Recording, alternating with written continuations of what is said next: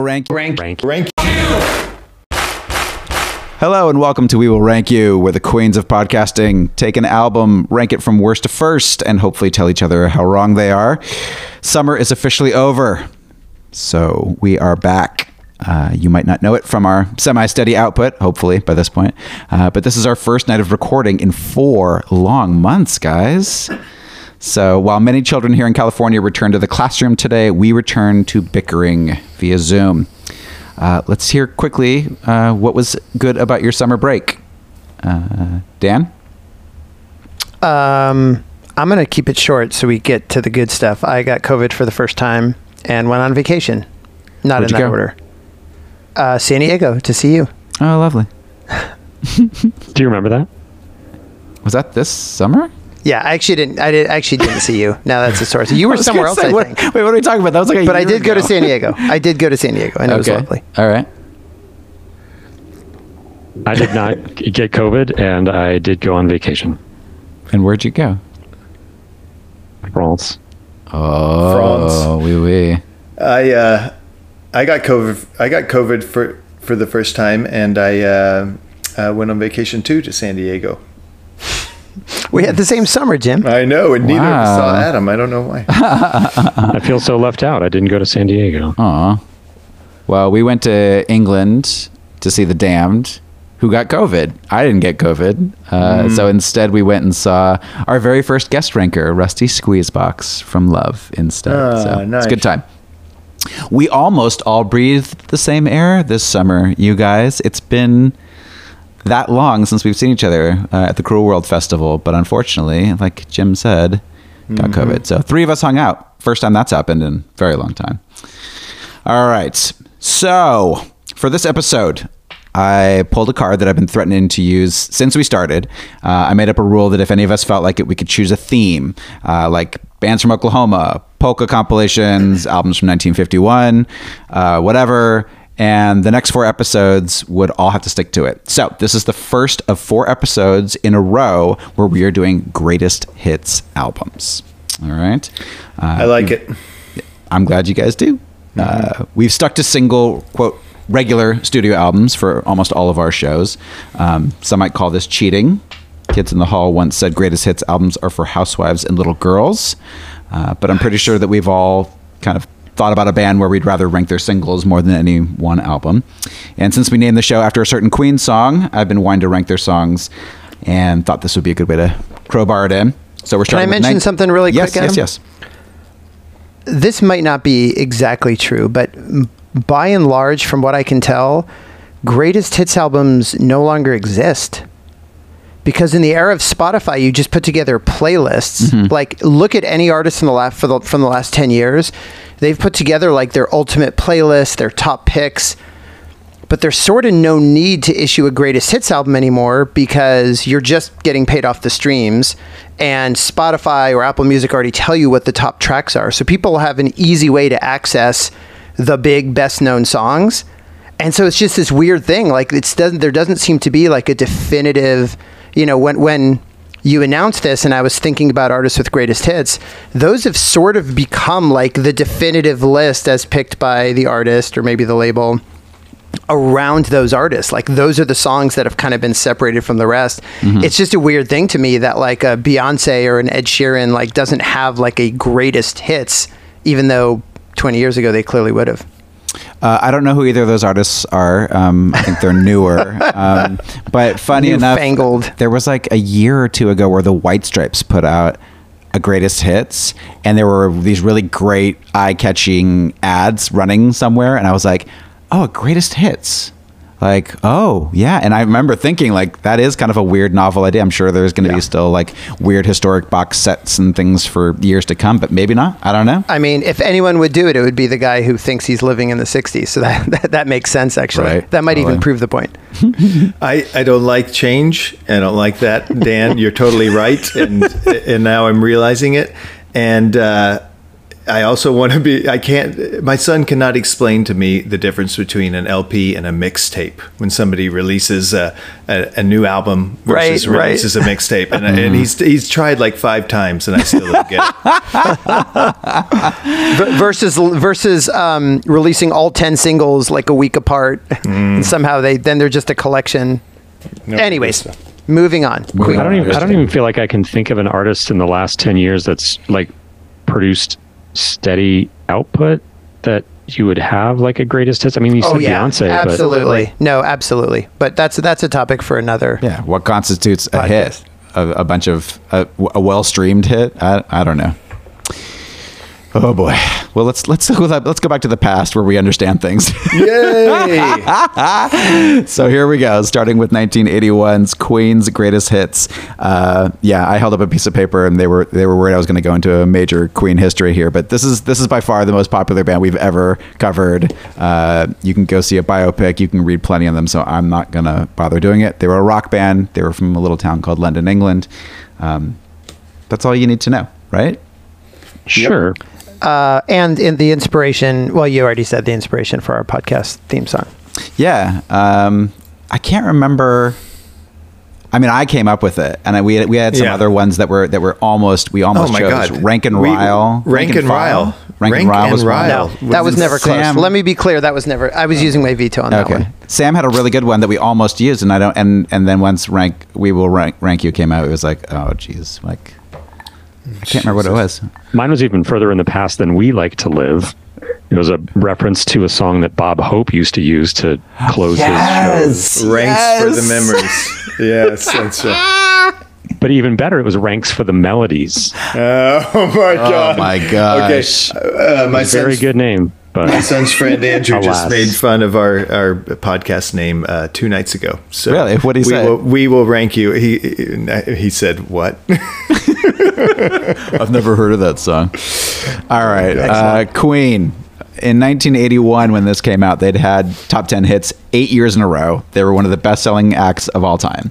Um, they were massively popular worldwide, but not quite as much here in America. Uh, the track listing was made up of the biggest chart hits for each country it was released in. The US version we're ranking has 14 songs, three less than the UK edition to show you how much bigger they were in their home country at this point. At, at this point, they had eight top 40 US hits, but had 17 songs that had hit the UK top 40. So, of those nine songs that weren't big here, five of them were top 20 in the UK. Uh, the highest being Don't Stop Me Now, which went to number nine in England, but only got as high as number 86 in America. The US version of Greatest Hits has their 11 biggest American hits. Their first single, Keep Yourself Alive, which never charted anywhere, despite being released twice, an obscure B side, and a new song we'll probably talk about later. It is the highest selling wait album. are you going to tell us what the obscure b-side was We'll get to it. oh okay Yay! It is the highest selling album in UK history. No. Apparently, close to one in three British households have it. wow That's crazy, great trivia fact So let's talk uh, a little bit, each of us, about our Queen history. And obviously, we have to start with Dan, who we heard in the Class of 1980 episode disclose some important information. So he should go first. I don't remember I that. love it. Queen the Game is the first album I ever bought. So whenever you get asked that question, like, and I'm I'm very proud of that one. Like, who knew? I didn't realize at the time the importance that that question would grow to, uh, you know, would would grow to represent. But um, that's it. I can still remember that silver color cover, and uh, I I never bought another Queen album after that. I think um, I did have I did have that greatest hits one and two that double CD with just like their crest on the front. I think one was maroon, one was green. I did have that, but I think somehow I like stole it from a college roommate. You know how like the CD collections get mixed up and stuff. Um, so I did own that. Um, but that was it. But who needs to buy buy this stuff when you hear it nonstop on the radio, in television ads, in the movies every single friggin' year? I mean, listening to these songs, I was just thinking there are very few bands that I feel like are this omnipresent. They're they got to be in the top ten of just like being everywhere. Um, Baseball so- stadiums. Yeah. Yeah. So listening to everything, I was just like, yep, that one. But it was fun listening to it through the lens of really critically thinking about it instead of background. So that, that was still fun. I absolutely enjoyed it. But um, more on my relationship with Queen later in this episode. Okay. Sam, what you got? I think I mentioned it in the 1980 episode. Um, listened, grew up in Southern California, so uh, they played Queen on the radio, so I knew, you know, we will rank, uh, we will rock you, Hello. and, and we are the, Do one day. and we are the champions. Um, you know, like the, a lot of the early singles I knew, um, but it was my uncle who had a Walkman uh, when they were brand new and had a copy of the game. And for some reason, they they were visiting us in Colorado, but I think my parents weren't home. But so I just stuck his Walkman on my ears and listened to the game over and over and over. Absolutely love that record. Um, to Dan's point, I don't think I've ever bought a Queen record that I can think of, greatest hits or otherwise. Are you asking us? You're, you seem inquisitive. I'm talking to myself and trying to remember. um, yeah, so that's that's me and Queen. All right. Jim. Never had an album. Um, never thought about them except for background music. Um, never liked or disliked them. You know, uh, uh, well, to the extreme. You know what I mean? Nothing ever really turned me off, and nothing ever really turned me on. Um, but uh, I really loved going through this greatest hits to kind of define my feelings about the bands, which I can't wait to share. Yeah, that's a great. That's kind of what I meant by omnipresence. I love that point. Like you hear these songs so much, but you don't really stop. It sounds like at least the three of us were never super fans, so you don't really stop to say like, how much do I love, not love. That was a really fun experience on something that you've heard so much. It's in the past. It's generally been, oh, we already love that album, or oh, haven't heard that album. Mm-hmm. This is kind of a Yeah. new territory. Mm-hmm. Well, I was waiting for you to say something, Jim, which would be one of my few memories about the band, and you didn't say it. So this is interesting. Um, I, I did uh, probably first hear them on the Mighty 690, as we talked about on uh, our 1980 episode. It was either Crazy Little Thing Called Love or Another One Bites of the Dust. When I first started listening to the radio, those two songs were all over uh, the top 40 AM station that was really popular in Southern California. But like you guys, I never bought a Queen record. I did own uh, the one that you're talking about, Dan. It was a double CD. I'm pretty sure it said Classic Queen on it, but uh, there was like a sequel that of all the post 1981 and i think they just called that greatest hits 2 um, but strangely enough and this is where jim comes in uh, their catalog was bought in i guess the late 80s or early 90s and released by are we already going to talk about this later Hollywood Records. Hollywood I wasn't- Records. Yeah. so Jim interned there one summer and he gave me a cassette copy of whatever compilation. There's been so many different compilations of their greatest hits that have come out, but you gave me a cassette version. I think that's the first Queen I ever owned, but later I did get the, the double CD thing that you're talking about. So I don't really have a lot to say about it. I, I pretty much have the same as you guys. I always liked them, never loved them. Uh, not that I thought. Um, I did win a Freddie Mercury lookalike contest once at a Queen covers night. So there's that. But that's and like went to my get closest. your teeth fixed the next day. Right. there was actually some friends of mine did a Queen cover band uh, a few times over the years, and he had fake teeth that were unbelievable, and they kept falling out. And so he would say, "Oh, where are my teeth?" And it was just amazing. Hey, um, I passed that tape to you without listening to it, by the way. Because So what were you doing that was, there? That was 1992 or three. I think so. Do you remember what you did there? You interned for the Queen's record label. I, I, I this is Hollywood Records before like Miley Cyrus blows up and everything. So, 'Cause so Jim is like, was- wait, you're you're interning at Queen's record label. You get a Queen album. You're like, "Pfft, who wants this? Yeah, I've, and, you know what I'm thinking, Dan? I've heard that. There's Right. nothing new here. Um, but this is this is on the Disney Studios lot. I was That on was cool. the third floor of the animation building in Burbank, and uh, and Queen was their big get at that time. But then later on, they've got Miley Cyrus and all the other you know stars, um, uh, Disney Channel stars. So they really blew up later. But um, but yeah, I was just put, packaging boxes to uh, and sending them out UPS to different uh, radio stations with the different promotional kits inside them. It was it was an it was the old days. Now, in any time preparing for this podcast, did you think, "Oh, I, I worked for Hollywood Records, I was putting out their stuff," or did I just No, remind you of that? You just reminded me of that. I had n- no no memory of that. Left an great. impression. Well, before we get into our rankings, we wanted to do a little what we call you know what you should have done.com, uh, which is a URL that I own, uh, with a song My that we URL, think, my URL, my URL. Yeah, right. Hey, I pay sixteen dollars a year for that joke. Uh, got to got to crowbar it in there. So we're each going to pick a song that we think should have been on this record. So it would be released before 1981. Doesn't have to have been a single. Could be like a favorite, whatever. Um, let's let's do the same order that, that we're going to do for the rest of it that I just did with uh, you guys: Dan, Sam, Jim, and Adam. Okay.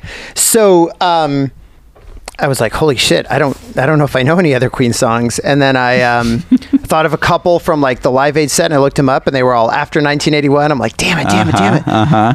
But Spotify to the rescue. Um, Sam and I have talked about this many times when um, we listen to like my top hundreds together. The beauty of the green heart. You just hit that little heart to say I like that song, and it saves it to your link, your liked songs. And I've got I don't know over a thousand in there. So I was like, I wonder if I have any Queen in there. And I did. I had a song in there that I re-listened to, and I'm like, no wonder I gave it the green heart. It's an epic song. I'm guessing you guys don't know it well unless you're super fans, but I highly recommend it. It's off their first album. Mm-hmm. I think it's their first, 1973's Queen. They're self titled. Mm-hmm. And it's called Liar.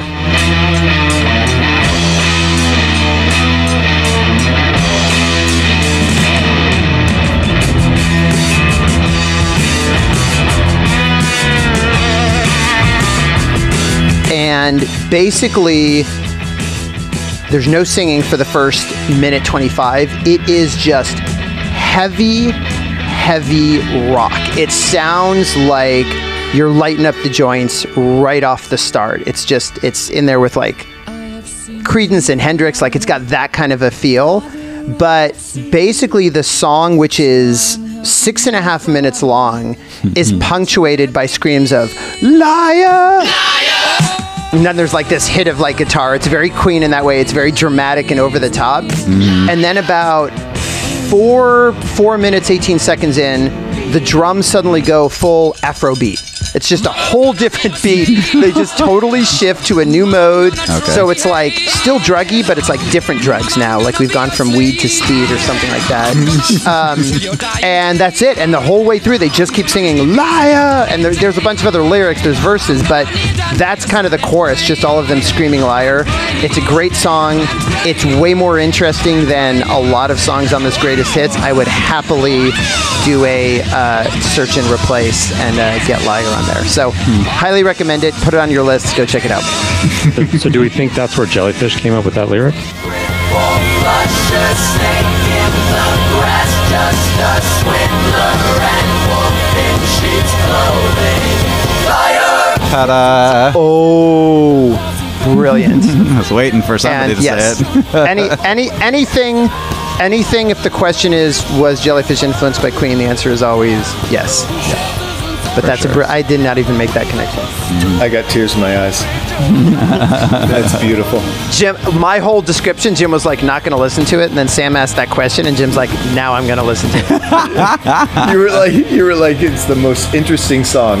The chorus is just liar over and over again. Really gotta hear it, guys. It's got a charm to it. All right, Sam. The song I would have chosen is, uh, or would make four songs on this record from this album. And when I started thinking of what song that I would put on this greatest hits instead of the song that really shouldn't be on this greatest hits, mm-hmm. just this song immediately popped into my head. It's Dragon Attack from the game. Oh, wow. Yes.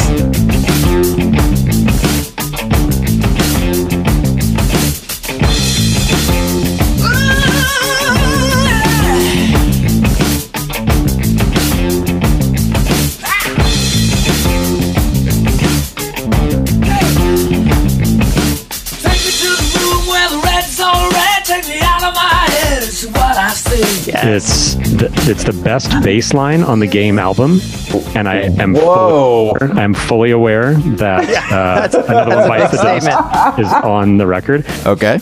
And that's the thing is it beca- it's sandwiched in between play the game and another one bites the dust, and especially when I hear play the game, the bass line starts immediately in my head. And when I when the dragon attack is over, I don't hear another one bites the dust because I'm like I just want to rewind and just hear that again. I, I it if dragon attack was on this, it probably maybe would have made it into my top five. Um, but uh, it's, it's got a great drum solo, uh, great bass solo. It's a great song. I, I can't believe it's not on this, but it was never released as a single and all that sort of jazz. So it's it, but it should definitely be here instead of the worst song on this record. Wow. Love Yeah. I'd never I'm heard so- it. Uh, but I, I DJ'd a night. There's a San Diego band called the Dragons uh, that are nationally, internationally known. They're kind of like our Ramones. And they asked me to DJ a night where they were doing Stones covers, and I was working in all kinds of semi-related stuff. And somehow that song came up. I'm like, oh, okay, let me check it out. So that's the only reason I've heard it. That's the only reason. Adam, I'm sorry. I did. I missed the whole pre 1981 memo.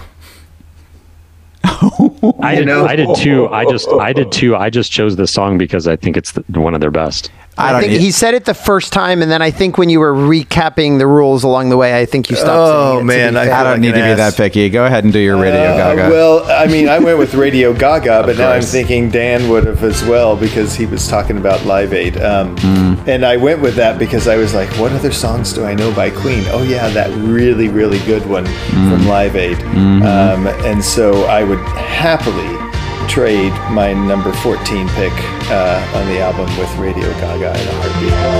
I'd sit alone and watch your light, my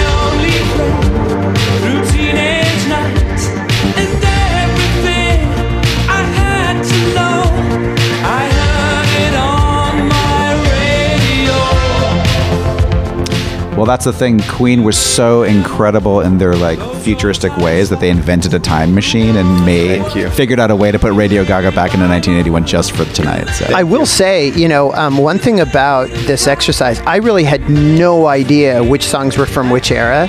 So it was interesting going. I did pull up their discography um, to go alongside because we used a Spotify playlist so you could see what album it was all on.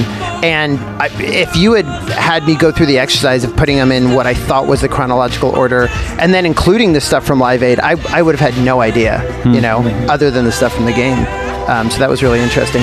The other thing I want to say is an artist with this much output, I'm dying to know where everybody's line is. So when we get to it, I can't wait to know. But like, here's here's like supposedly like the best of this artist, and I'm dying to know where the line is.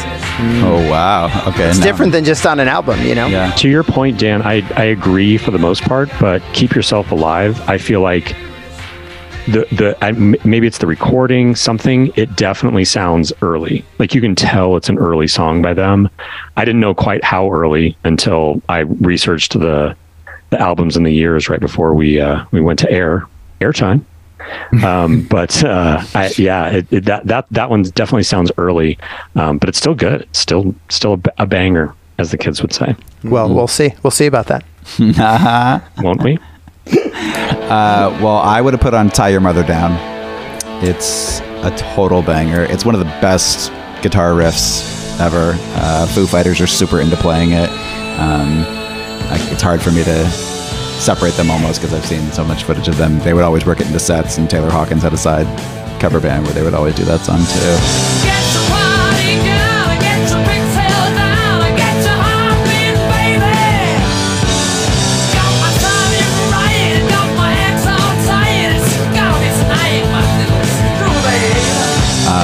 It went to number 31 in the UK, uh, but that wasn't even enough to get it on the British uh, greatest hits. That's how many big hits they had over Yeah. there. Um, 20 years later, they re-released it as a single, and it went to number 13. So uh, it's the opening track and the second single from their 1976 album, "A Day at the Races." And it's awesome, great stomper. Um, if you're wondering mathematically what song barely didn't make the cut for the one we listened to, their next highest charting song in this country was a song I'd never heard uh, called Need Your Loving Tonight.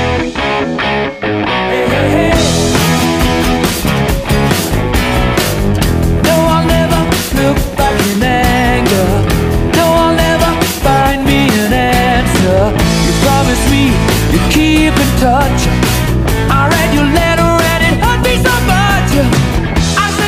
Written by bassist John Deacon, wasn't released as a single in England, but it went to number 44 uh, in the US in 1981. So the lowest charting thing on this one we ranked went to number 42. Also from the game. Need your loving. Correct. So, uh, tonight we are doing a sort of abridged uh, version of what we normally do. We'll usually talk about our rankings from worst to first.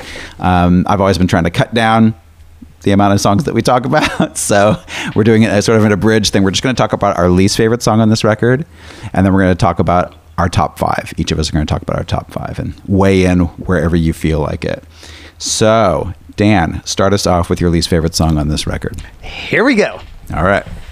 First of all, there are two absolute stinkers on this album. Oh my God. So I deba- I debated between the two, and I will say, Adam, when you told us the rules of top five and least favorite, my first thought was, never mind top five. I'll get to that later. I can't wait to rip into one of these songs.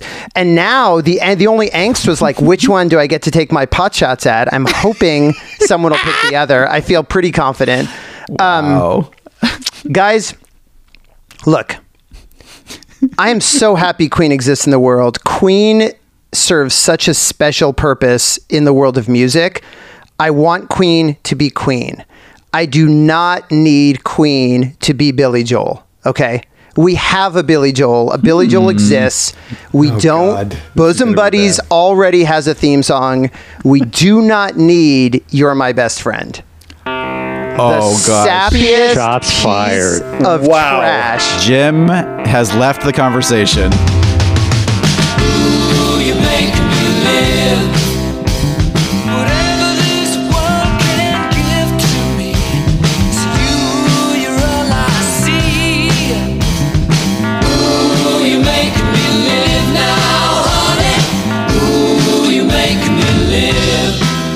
Hey, excuse me. Did you just say the sappiest of sap? Oh my god, like dripping. Like it's oh, the floor is sticky uh-huh. from this song. Uh-huh. It starts with "Ooh, you make me live." All the way through, lyrics like "I really love the things that you do," and the whole thing's basically like, "Hey, the two of us, we're the best of friends." That's that's not what you want from Queen. Listen to how Sam described Dragon Attack. Listen to how Adam described Tie Your Mother Down.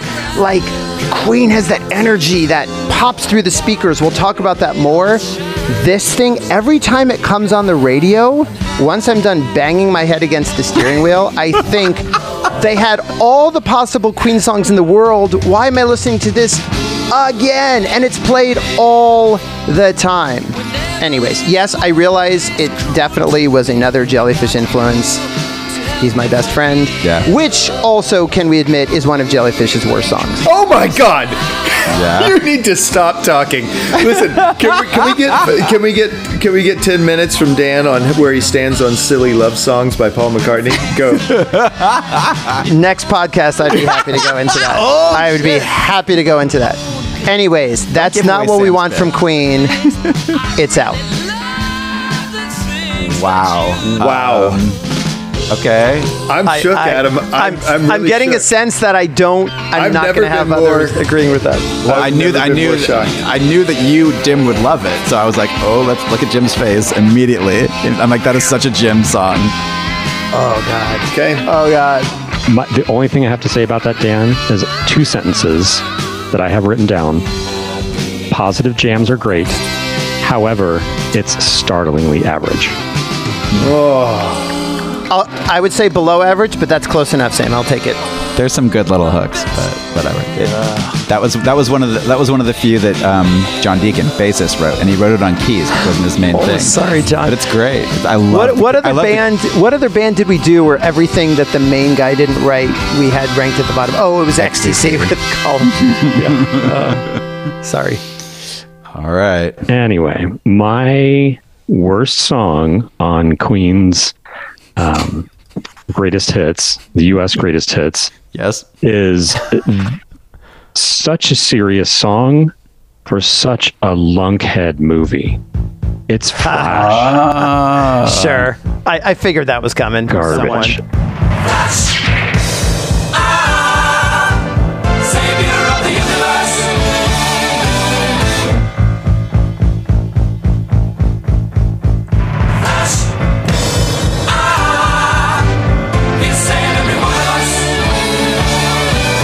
What is the ending? It just kind of like it's it's like when the Death Star explodes and all the like the little like twinkling lights go away. It's like what? It, it's not even a fade out. It's not. It just it's it just goes limp.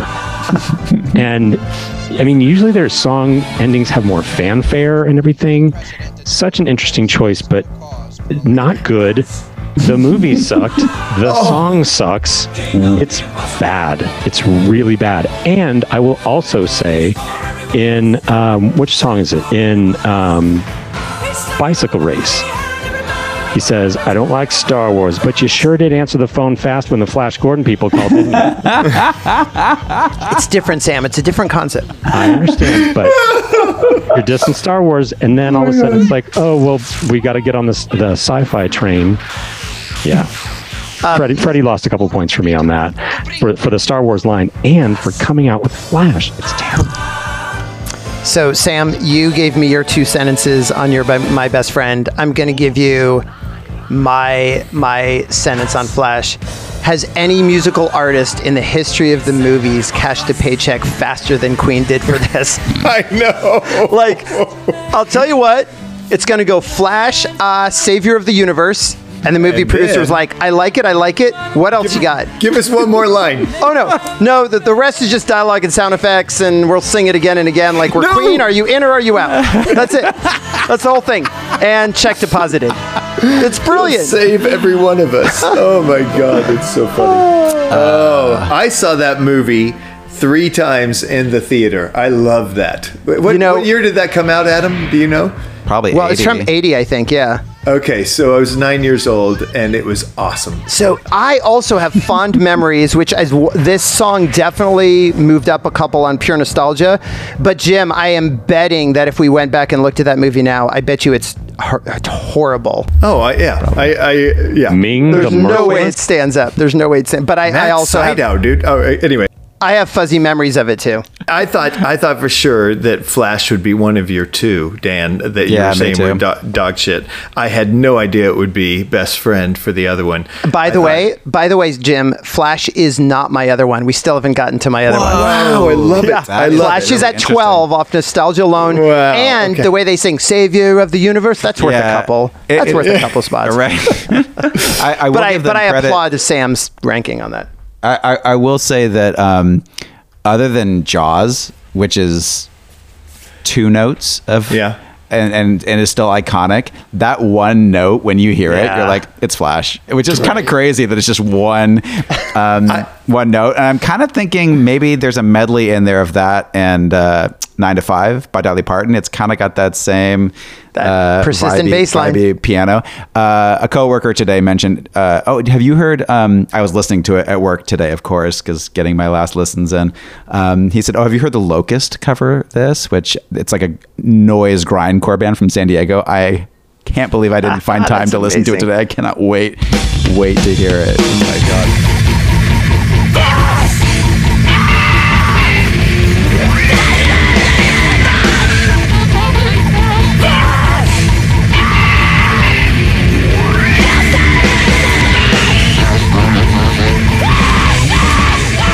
Tenacious D did a great cover of it too. So, yeah. speaking of that, you know, um, one note and you know what it is. Uh, my number 14 worst song on the album needs to be replaced by Radio Gaga um, is Keep Yourself Alive.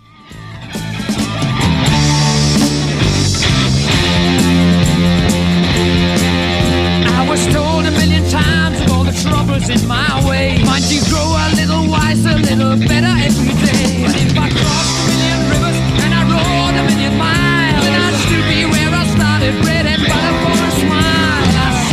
And the reason it's a one note thing is because it's Barracuda at the beginning. And I was like, oh my God, heart. Um, and then it's not Barracuda. And it's just an absolute F for me. Um, I had no idea it was their first single. Didn't didn't trace that or, or track that as being early Queen or whatever. I just thought, oh my God, what the hell is this uh, track doing on this greatest hits uh, thing? And uh, anyway, I, I can't believe it's over four minutes long. I was looking at all the times. So I'm like, really? This is the third longest one on the on the greatest hits. Really? Is it really? It's the third longest? I think it's third or fourth. It's it's uh, there's only like four over four Oh minutes. Oh my Anyway. gosh, I didn't realize how short most of these songs were. wow. Anyway, yeah, Yeah, including wow. ones you don't like that are just absolute toe tappers. Anyway, so uh, so that's my 14 needs to go away. All right. It's got a good drum solo Yeah. And, and keep yourself alive. That's that's It what does I liked one about thing, It. and Queen, you know, it just does one thing over and over, and it's predictable, and that's not what I want from Queen, and uh, that's not what they give in every other song. Amen. You know. Amen. I like the energy, uh, but I I, Totally I, I, th- agree I thought that. it sounded a little bit like Kiss actually, uh, and I never really noticed that. But yeah, I thought it was interesting that that, that was the one it. song that that was the one song that they insisted on being on there that that didn't chart. I think they were like they they're proud of it. It was their first song on their first album, and we're gonna put it in here for sentimental reasons. I'm not sure, but uh, yeah, wasn't a hit. Respect that. All right. All right, so, far we have three different Uh-huh. number 14s. Are we Uno, going to go for four? tres, I mean- catorce. Four Oh, different. boy. Go ahead. Do it. It's my least favorite song on this record. he looks guilty. What's I going on? I kind of feel guilty about this one. It's We Are the Champions. Oh, Wow. I've paid my dues time after time. I've done my sentence, but committed no crime. And bad mistakes, I've made a few. I've had my share of bad kicks in my face, but I've come through. I need to go on. You should feel guilty about that. Yeah. I know, right? Um, it's, because it's been overplayed. I get it. I know. I don't really care. It just never. There's nothing. The melody is not that great. I know it's triumphant, but it's like we are triumphant and sporty, and and I'm okay with. What do you mean? What do you mean, sporty? Because it's like you You're can't- reading it. I mean, that's your experience. It is. It's like Thank we you, are Professor. the champions. It's like you know. It's about like, and, and I love. I mean, part of why I love Queen is their confidence, and Freddie is like, I'm the shit, and that's all there is to it. And that's and I kind of love that confidence. Uh, but this is like it was literally made to please a stadium and a sports crowd. It was they were they were playing a show, and Jim will love this. They the Yeah. crowd started singing. Do you already know this story, Jim? No. they went off stage and the crowd started singing "You'll Never Walk Alone." Everything that goes. Shut up. Swear to God. So that's if you don't know, that's Liverpool's uh, theme song, basically. You'll never walk Uh, alone. And so they loved it, and we're like, "Oh, what can we do?" Oh, and Sam is representing with his what is that? A scarf? Okay. Um, so they they were just, and that's cool. Like you want to you want to you want to and have the, the, the, the means to make a song that's going to fill a stadium. Oh, now we have is this separate scarf?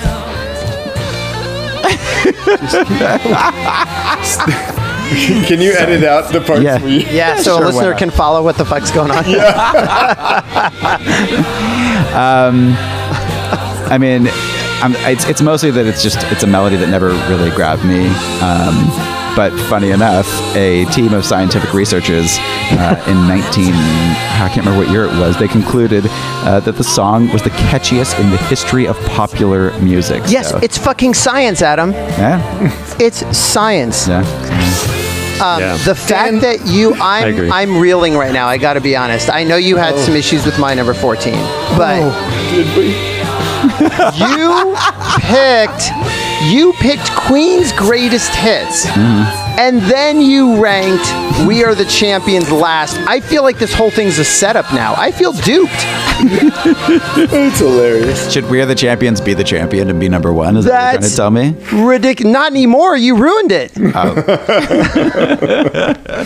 Unbelievable. Unbelievable. Dan always sticks up for the song that's overplayed. That's That- right. That's right. But everybody else in the crowd can have goosebumps, and Adam will be like, I feel nothing. Uh, anyways, Sociopath for sure. Um, well, I, that is number one on the quiz right there. I, I love how passionate we are about the bottom of this list. This is fun.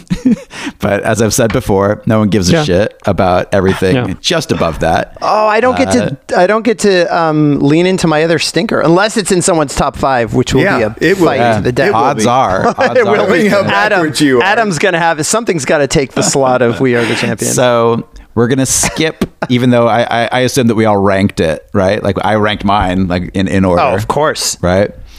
No, You didn't, Jim Jim? didn't. You didn't even bother? It's in top five, you guys. Come on. All Why am I wasting Oh, my time that's with Queen? fascinating. Wow. Why am I wasting Oh, my that was a time great line. with That was a great- Queen? Oh, but I do want to talk about the line. Can we do that? Assuming someone's well, Jim's might be above five. now I'm starting to get the sense. Dan. Is that right? Is that right? Yeah. Oh, five. fascinating. Five. Sam, where are you at? Uh, I would say above. I'm just looking at my ranking right now. I would say above ten. That's exactly mine. Mine's Mine above too. ten also. Mine too. Oh, all right. Ta-da. So, we're all in agreement. So our Wow, top fives are all going to be identical to. So that's the thing that we've been fearing. So w- by skipping, uh, talking about every song, um, we're hoping that uh, each other we pick songs that we didn't put in our top five, so we can at least put in our two cents. But there is that slight chance that we will each come up with the identical top five. It's seeming less likely happen. now after our 14s. I think what we look for in Queen seems to be a little different. Fair enough. Okay, so uh, what are we doing now, You, Adam? you start We're with number doing our five. top five, and it starts with you, young man. oh, so I'm not even speed listing like no, you're 10 not. through you said 5. that was the most boring part of the podcast. okay, Yep. fair enough. Fair enough. Let's go to number 5. Okay. At number 5 on the charts, which is um, the only song, I believe, in We Will Rank You history that we are talking about twice. It's so a crazy far, little thing called love. Uh, nice. history so far. Well, yeah, so far, of course. I don't I don't know what the future holds, I'm just Sam, saying. but yeah. I'm just saying. So far in history, it's the only song that's been talked about twice. Yes.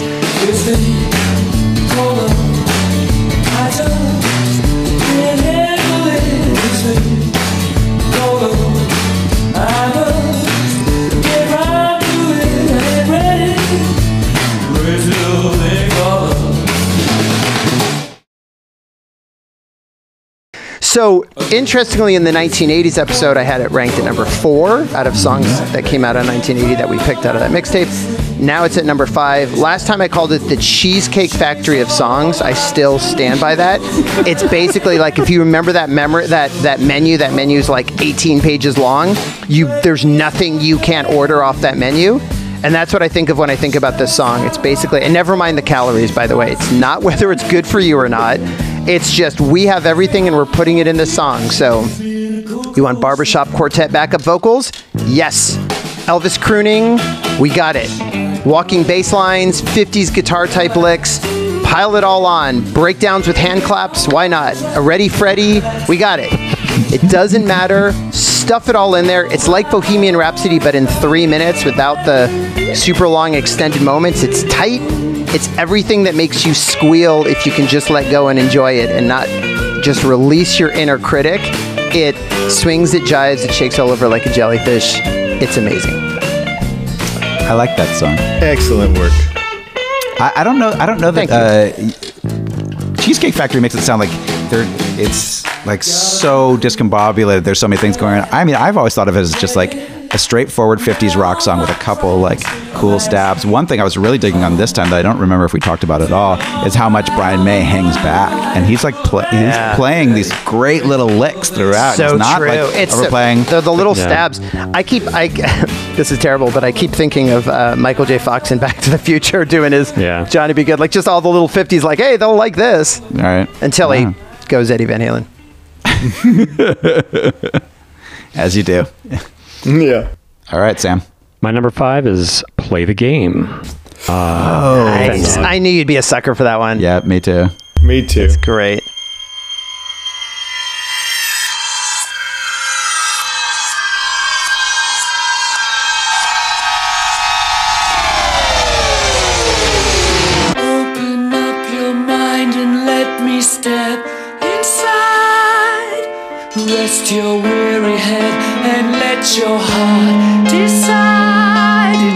Fantastic song off of their best album, The Game. Uh, three songs here on the on the list are from the game. Dan just talked about one. I'm talking about another.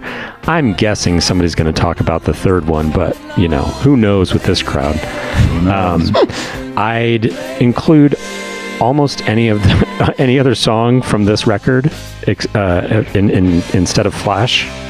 I think you could you could easily make the case that any other song on uh, on that album would be there instead of Flash. But uh, one of the interesting things about this is that talking about Brian May, the solo is so simple, but and and a lot of his solos are like that.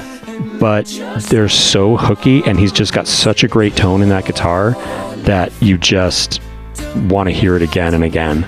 So um, that's my number five. Play the game. The the thing that cracked me up about uh, play the game, well, in, general, I agree. It's a beautiful song. It's straightforward. I love it, but um, it's got some serious UFO-y space space sound effects that just like talk about dating it to the date. Like I was like, okay, this is Right. definitely early '80s. That that stuff hasn't aged as much, but it's it's part of the charm of it. I still I can appreciate it. almost a Styx kind of sound effect. Yeah, totally. You get off like Mr. Roboto or something like that. And uh, you know, again, like the little spaceship sound effect.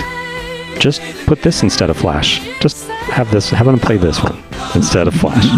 All right, Sam's gunning for Flash still. He's punching it it's a while it's down. shitty song. That's why. This, uh, by the way, is the lowest charting song on it. It went to number 42. So this is. This one just I didn't even snuck know it was a si- to your point. We all remember "Crazy Little Thing" and another one bites the dust on the radio. I never remember this on the radio, even though I had the album. I, me neither. Yeah, The the first time I heard that song is when we uh, did our homework for this podcast. not surprised. Yeah, I, wow. I, and I literally that's my number six, and I think that I lied to you when I said Ooh, five and above. I, I think I'm at eight. My line is at eight. Oh, we gained just such a three hater. extra. yeah, That's great. because crazy little thing for me is eight. Anyway, spoilers. Um, my number five is another one that has a. Uh, I, I wrote down spacey middle eight uh, for this song. Uh, it's another one bites the dust. Yes, let's go. Are you ready? Are you ready for this?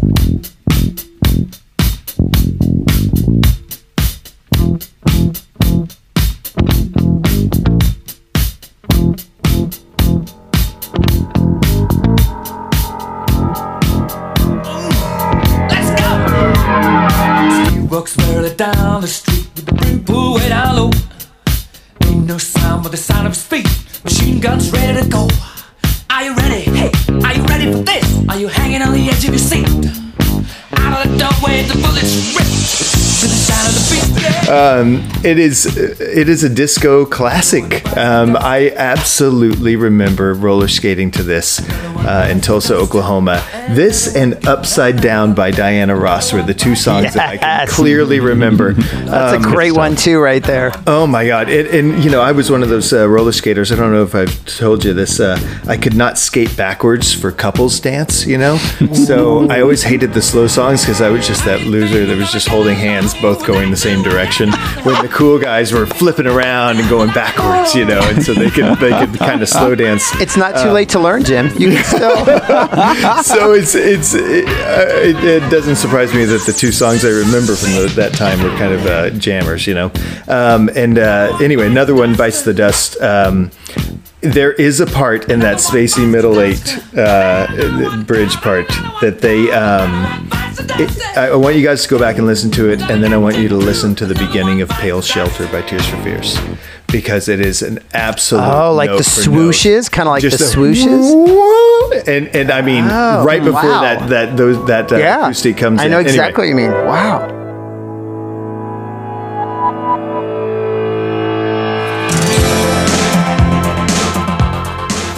I love uh, the hey hey clap, um, the hey, hey, hey, hey, hey, all of that I need in my life that that fills a certain slot in my musical spectrum that isn't filled by anything else because I'm so new wave, narrow minded. I don't know if that's the right thing to do. Indie, narrow minded, whatever. Um, but there's a reason why I passed you the, the Queen tape, Adam. You know, I was like, okay, uh, old stuff. And I, but this does hold a spot for me that I don't think anything else holds. And it belongs in the number five spot for me on this album um, and on my list. I just want to say I am ecstatic. Like I, I was gripped with fear when Sam said, or maybe no one will mention another one bites the dust. This was my number six, and I mm. agonized. I agonized about it not making it. And here's the thing: it it totally took me by surprise because for years and years, my take on this song has been, ugh, it's monotonous. He just says another one bites Me the dust. Me too. I haven't listened to it for years. I put it on and I was like, a little monotonous, yes, but that shit is tight. Mm-hmm. Oh my mm-hmm. God. Yep. This song, more than any other song on this album, feels like it could come out this year and take the charts by storm. Like, Right. those sonic hits, all those little sound designs, there are so many. There's so many percussion. Like, Yeah. it's Oh. unbelievable. And then on top of that, you have Freddie Mercury singing "Shootout." it's unreal. I could not believe how much energy is is rising off the surface of this song. I'm so excited. You that versus Crazy Little Thing was the hardest decision for me to make in this whole list. Interesting. Good. Funny, it's it's it didn't make my top five. Um, spoiler alert! But it's the one that I wanted most for someone to say because I found it's the only song that didn't make my top five that I found cool shit about that I wanted to share. Um, first of all, what is the first line in this song? Without looking, Steve walks, Steve walks no, no, warily down You, the street. you ready for this? nope. Sam got it. Steve walks warily down the street. Steve walks warily down the street. I never knew that. I've heard this song a million times. I feel like there's I'm just supposed a- Steve Perry? Who is it about? Who's Steve? It probably I don't it probably is Steve Perry. The journey was really. That sounds big. like a practice sentence when you're learning adverbs. I love exactly. I love that that song has a song a, first line that I don't know, and it's that Steve. Wow. What the hell? It's so I don't. random. I probably don't know fifty percent of those lyrics. I just when he screams it out, I know No, it. I know every word in that song except for that first line. Apparently, I went and looked at it. I'm like, what the hell? Um, but it, it's it's one of those we've heard. Uh, I've heard this discussed many times when rock when rock guys do disco. There's the Stones doing "Miss You." Uh, Rod Stewart did it. Kiss did. I was made for loving you, and most of them are pretty great. You know, and the, and they were like, "We're doing disco, but It oh well," works. and it's great. Yep. It's so so good. Um, there was a uh, Christian uh, moralist ro- uh, scare that there's backwards masking in the chorus, and I listen. I've never heard of that before. I listened to it. It sounds like he's saying something like, "Decide to smoke marijuana."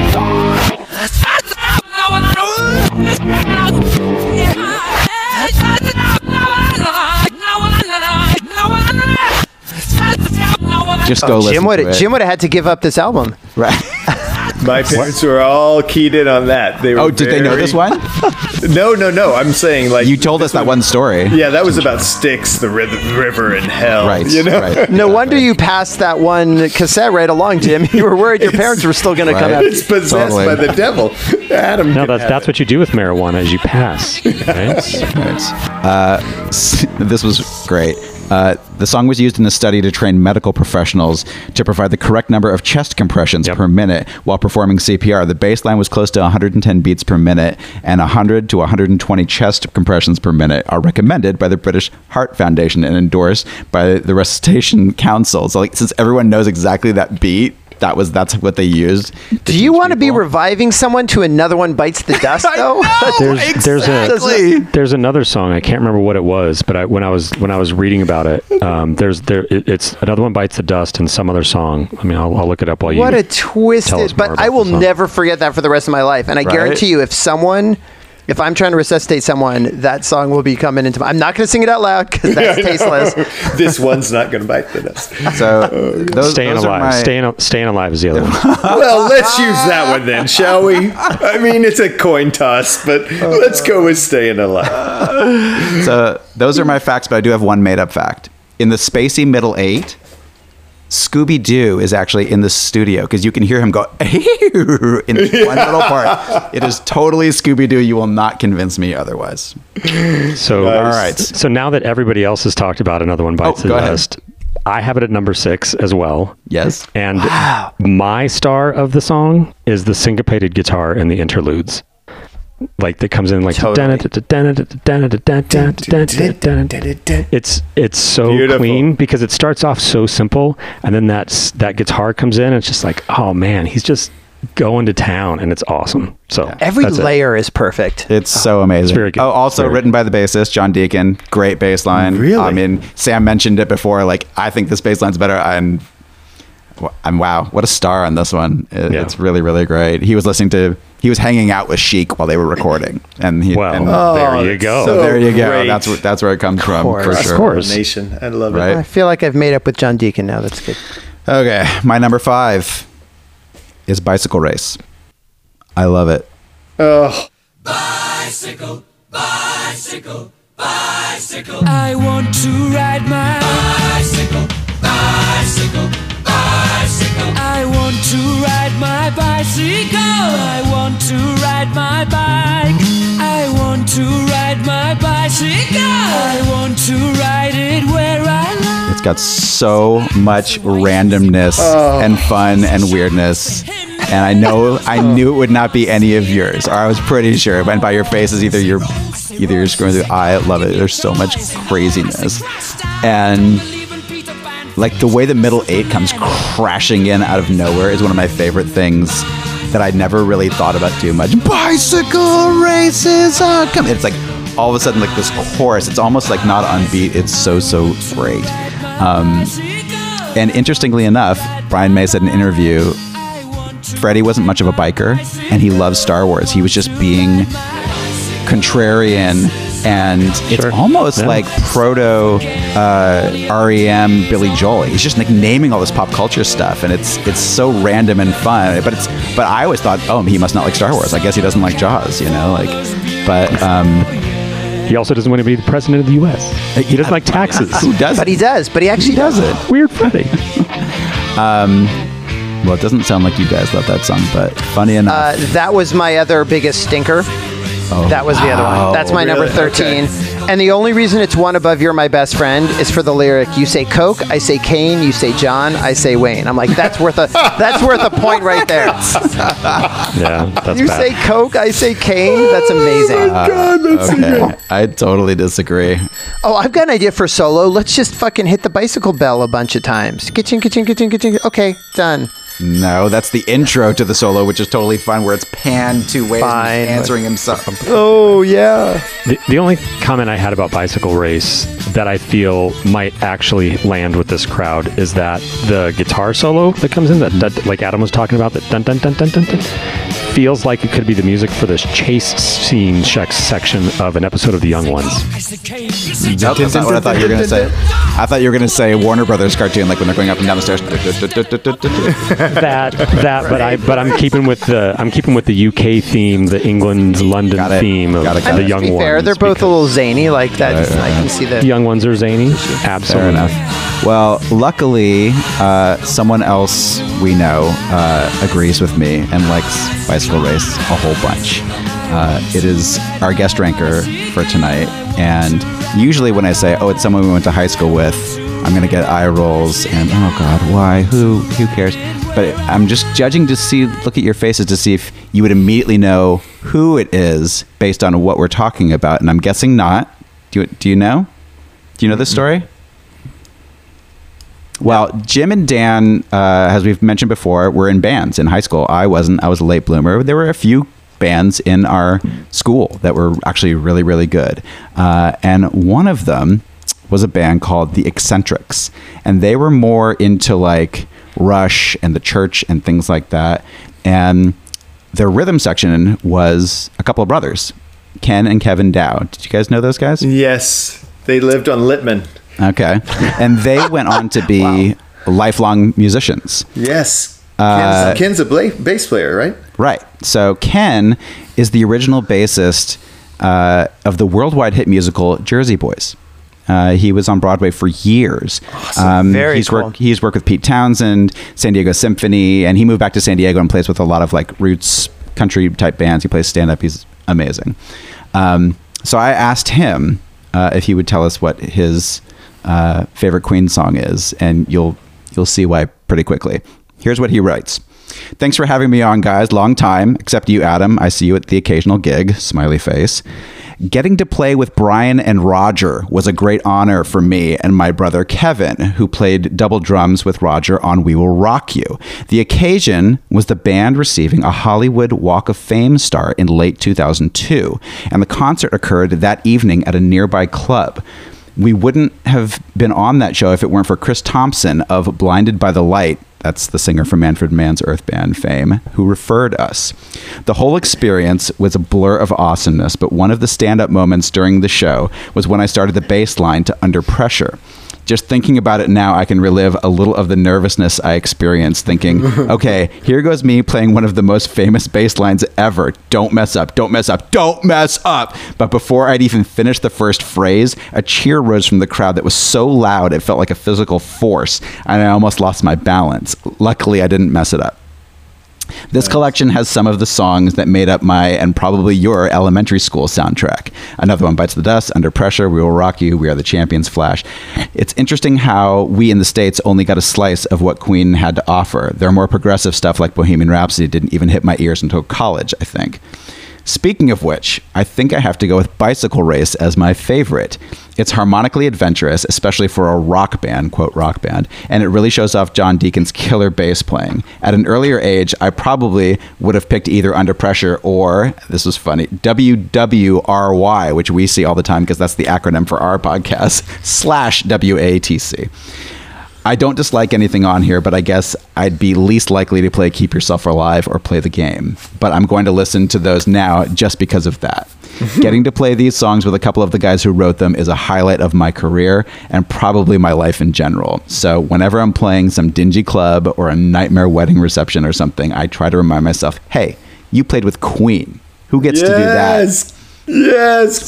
Seriously, Ken like for- bucket list accomplished. Ken. Accomplished. That's that's fucking awesome. That's Um. That's great. Wait, so Adam, you knew that when you reached out to him to Yes. ask him to? Okay, that's Yes. that's amazing. Yeah. Wow. Mm-hmm. All right. That's well, I'm glad I didn't man. have it in in 14th. Then I'm glad I have it in 13th.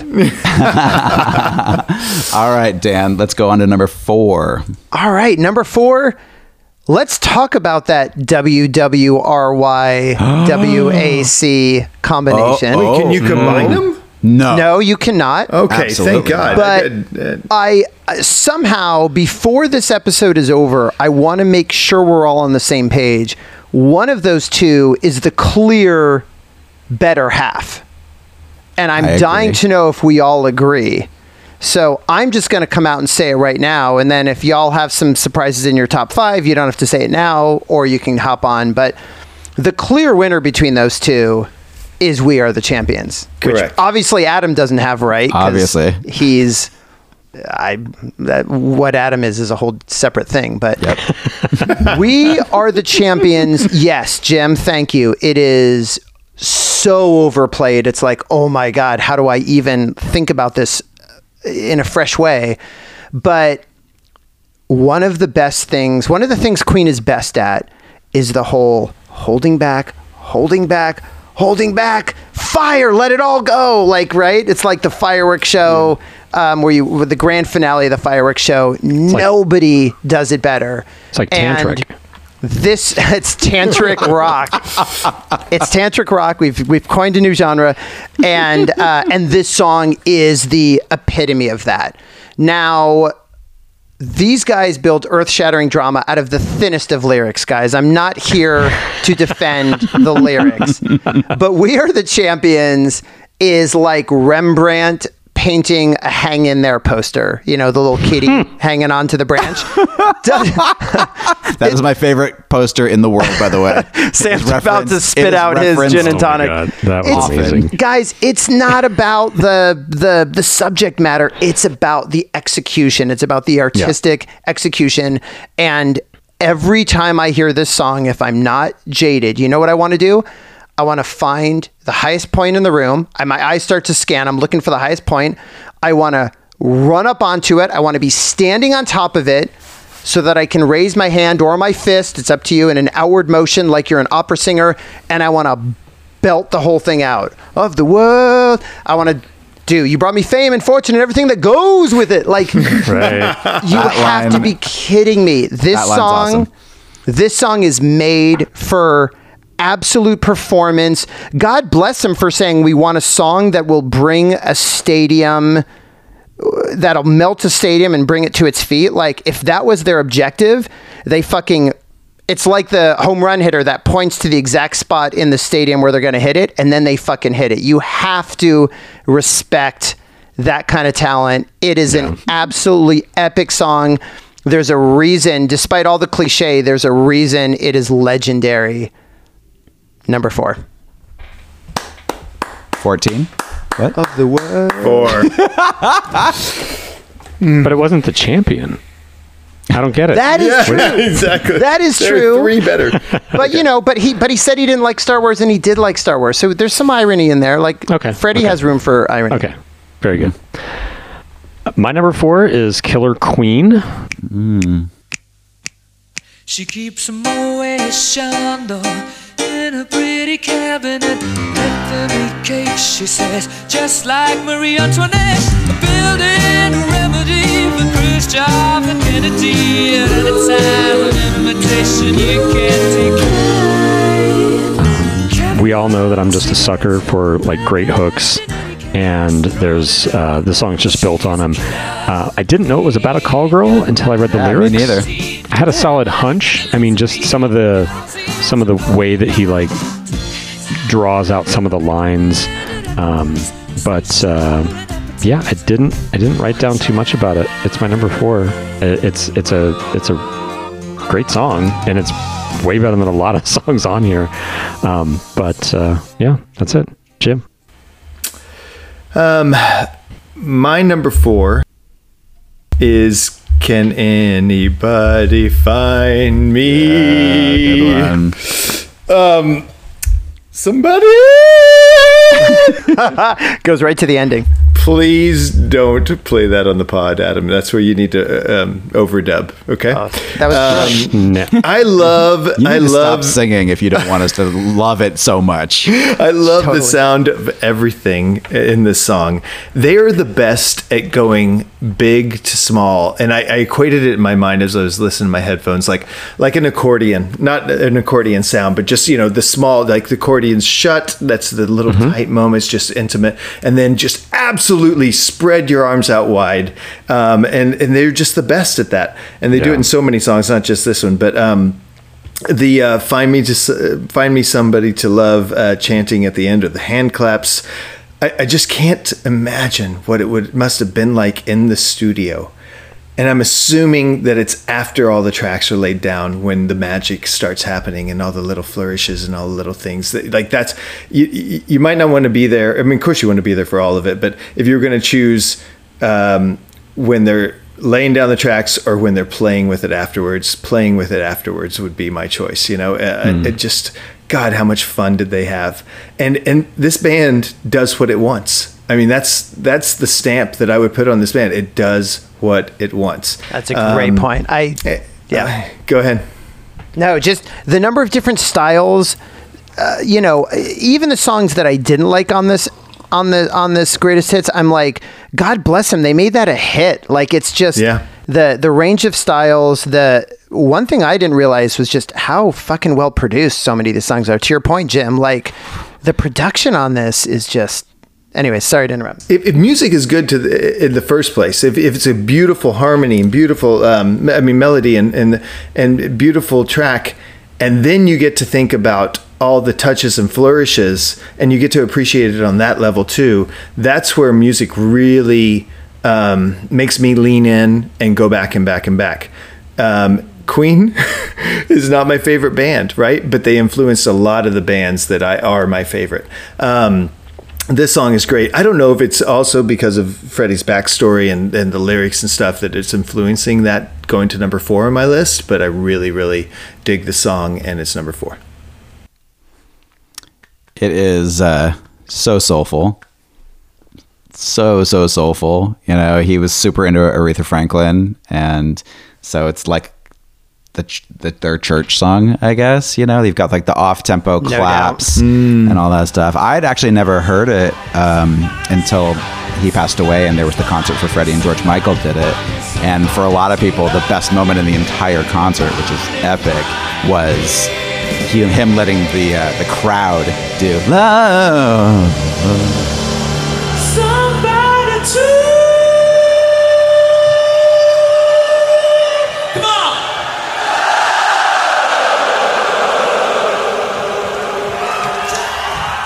Oh, I so haven't so seen great. that. I got it. and he sang the hell out of it. Um, as, as it he does. Yeah, he's great. I think God, it was a, maybe even like a that. single or something. But um, Wow. fantastic song.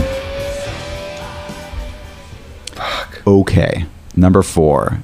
Number four. I I don't know how this isn't my number one because forever I've thought of this as one of my favorite songs. But again, I'm like, I don't know. I'm focusing in on weird things for my for my rankings that on this one. I don't I don't know why. Um, my number four is Under Pressure, and I, I had that pegged for your number one. That's I can't. I. I don't. I, I if I'm, I'm I'm already like I think I screwed up. I've made a terrible mistake. It should be my number one.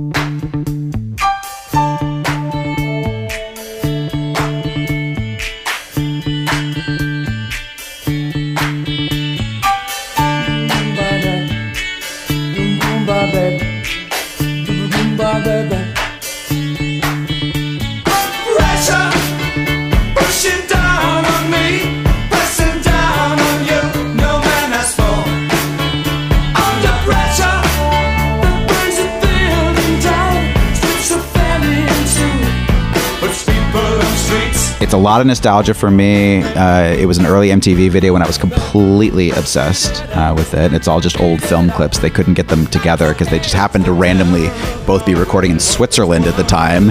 And it was like, oh, hey, why don't you, why don't we work on something together? It was just completely random. Um, yeah, so the Queen had this song already kind of together that wasn't totally together. They had recorded it, but it wasn't. It was just a demo, and it wasn't that great. Completely Wow. different lyrics. Um, and Bowie came in with all these lyrics. And um, I guess they, they for a, a bit like they've disagreed on who came up with the bass line. I mean, it's it's the simplest bass line. Um, I thought it was Vanilla it's- Ice.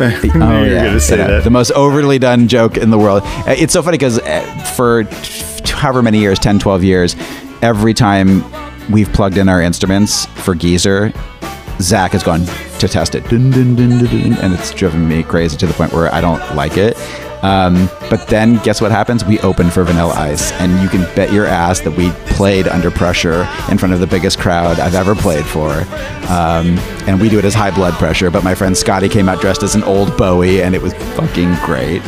Um, Bowie is so amazing and so is Queen. So the fact that they could get together and come up with something this great, it doesn't always happen. You know, there are there's there's plenty of like superstars that get together and don't come up with the greatest thing. Totally. Um, but this one is just And it feels like both of them. That's the thing. Like Mm-hmm. it feel the Bowie feels like Bowie, and the Queen feels like Queen. It's crazy. Oh, yeah. There's so many great parts. Um, that ascending high note out of the quiet part that just keeps going higher and higher and higher, uh, and you think he's not going to go any higher, and he actually Oh goes higher.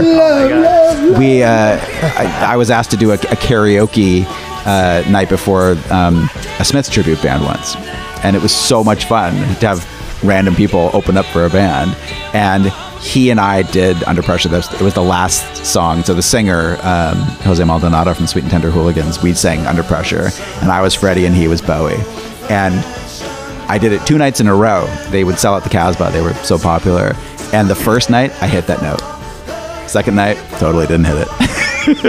but I was so glad to hit it, and people were witnessing it. It was like one of my, oh one of my, favorite moments. Great song. And- and Video, never- video, or else it didn't. I know, I know. They they never they never got to perform it um, together. Sadly, I saw that, and they were both at Live Aid. They I could have made it happen. Why? But and they- Bowie and- was like, "I've got a video of Mick Jagger you need to see." I know. That's how we're gonna spend our Jeez. time. and, Que- and Queen even played a bit of Under Pressure that day, but some genius, I don't remember what it was for. I think it was a reissue of Bowie stuff, maybe, or maybe it was the Queen stuff. I can't remember. But someone supercut uh, Oh, two different yeah. performances, and it almost looks like they're on stage together. Oh, it's that's great. fantastic. It's really incredible. Yay, technology. All right, that's my number four. So uh, I just want to raise a point of fact. A 14 song greatest hits record. We've done three rounds of four. And I don't think we've talked about the same song twice. Oh my God, you're right. Uh, we both talked. Uh, Adam and I talked about we are the champions in very different roles. Uh, okay. But okay. you're right. Sorry, that sorry, we, sorry, we've sorry. Yeah. almost I- finished the list. It's incredible. Yeah, I was totally doing that scanning too. There's only three songs I think that we haven't talked about. It's incredible. Or four. Yeah. it's crazy. There's right. only yeah two. Yeah. Well, uh, I'm up, right? Yep. Okay, I'm not gonna keep that trend going. We're gonna do a repeat. I'm gonna keep it going with uh, number three is under pressure. Um, Wait. Yes, correct. I'm sorry. Thank you. He's reading his list, not yours. messed. Yeah, exactly. I know you have it at number four. I have it at number three. Um, I'm not going to add much more. Like just the the way those two play off each other. Just like you said, Adam. Like it's just incredible how they both bring their personalities. It's really funny you talked about karaoke because I think my favorite quote on this. There was a tweet a while ago from Mindy Kaling from The Office, and. Uh, as soon as I was listening again, I remembered that I like I went back through Twitter. I'm like, I gotta find that tweet because it was the best statement ever about this song. She wrote, "True love is singing karaoke under pressure and letting the other person sing the Freddie Mercury part."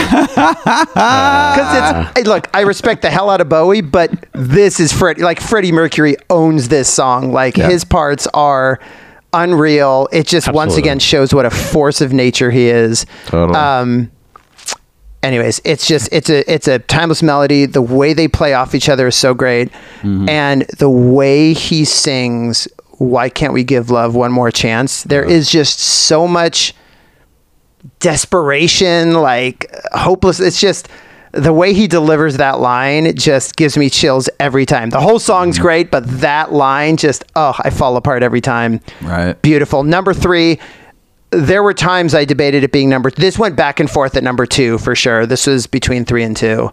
Um, love it. My guess is it's the not the last time we're going to hear about Under Pressure tonight. Definitely not. It's, it's interesting. I didn't realize I, it's co it's co-written. They they, they credit it to all of them, uh, but from what they've said, it was mostly Bowie's lyrics. Wow. Yeah. So he came in and, and, and wrote completely new lyrics, or was the main person writing lyrics for this song. That had, the structure was already there, but yeah, Freddie just he takes all the good parts. Oh God. he takes all. It, it's just Well, so. he great. makes them good parts though. Yeah. Like yeah. Yeah. My number three is the first time we've talked about this song tonight Bohemian Rhapsody. Ah. It, it's, I mean, and this is a solid fucking top three. Like, it's Queen, right? Like, these. These top three for me are so incredibly good. I remember this song from uh, being on the radio in LA in the late 70s. Um, I, it's, you know, so uh, so many people from it feels like our generation, but especially following generations, knew of this song from Wayne's World. Yep. And I knew it.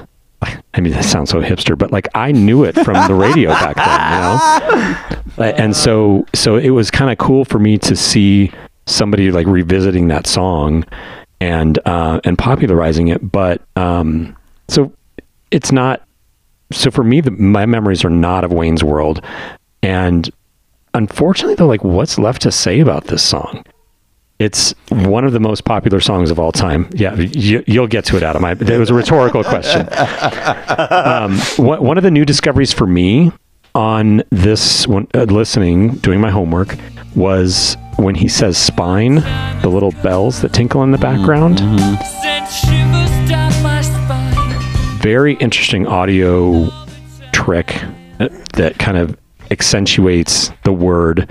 Um, body shaking all the time, sending shivers down my spine, and then there's just this little tinkle of bells back behind there.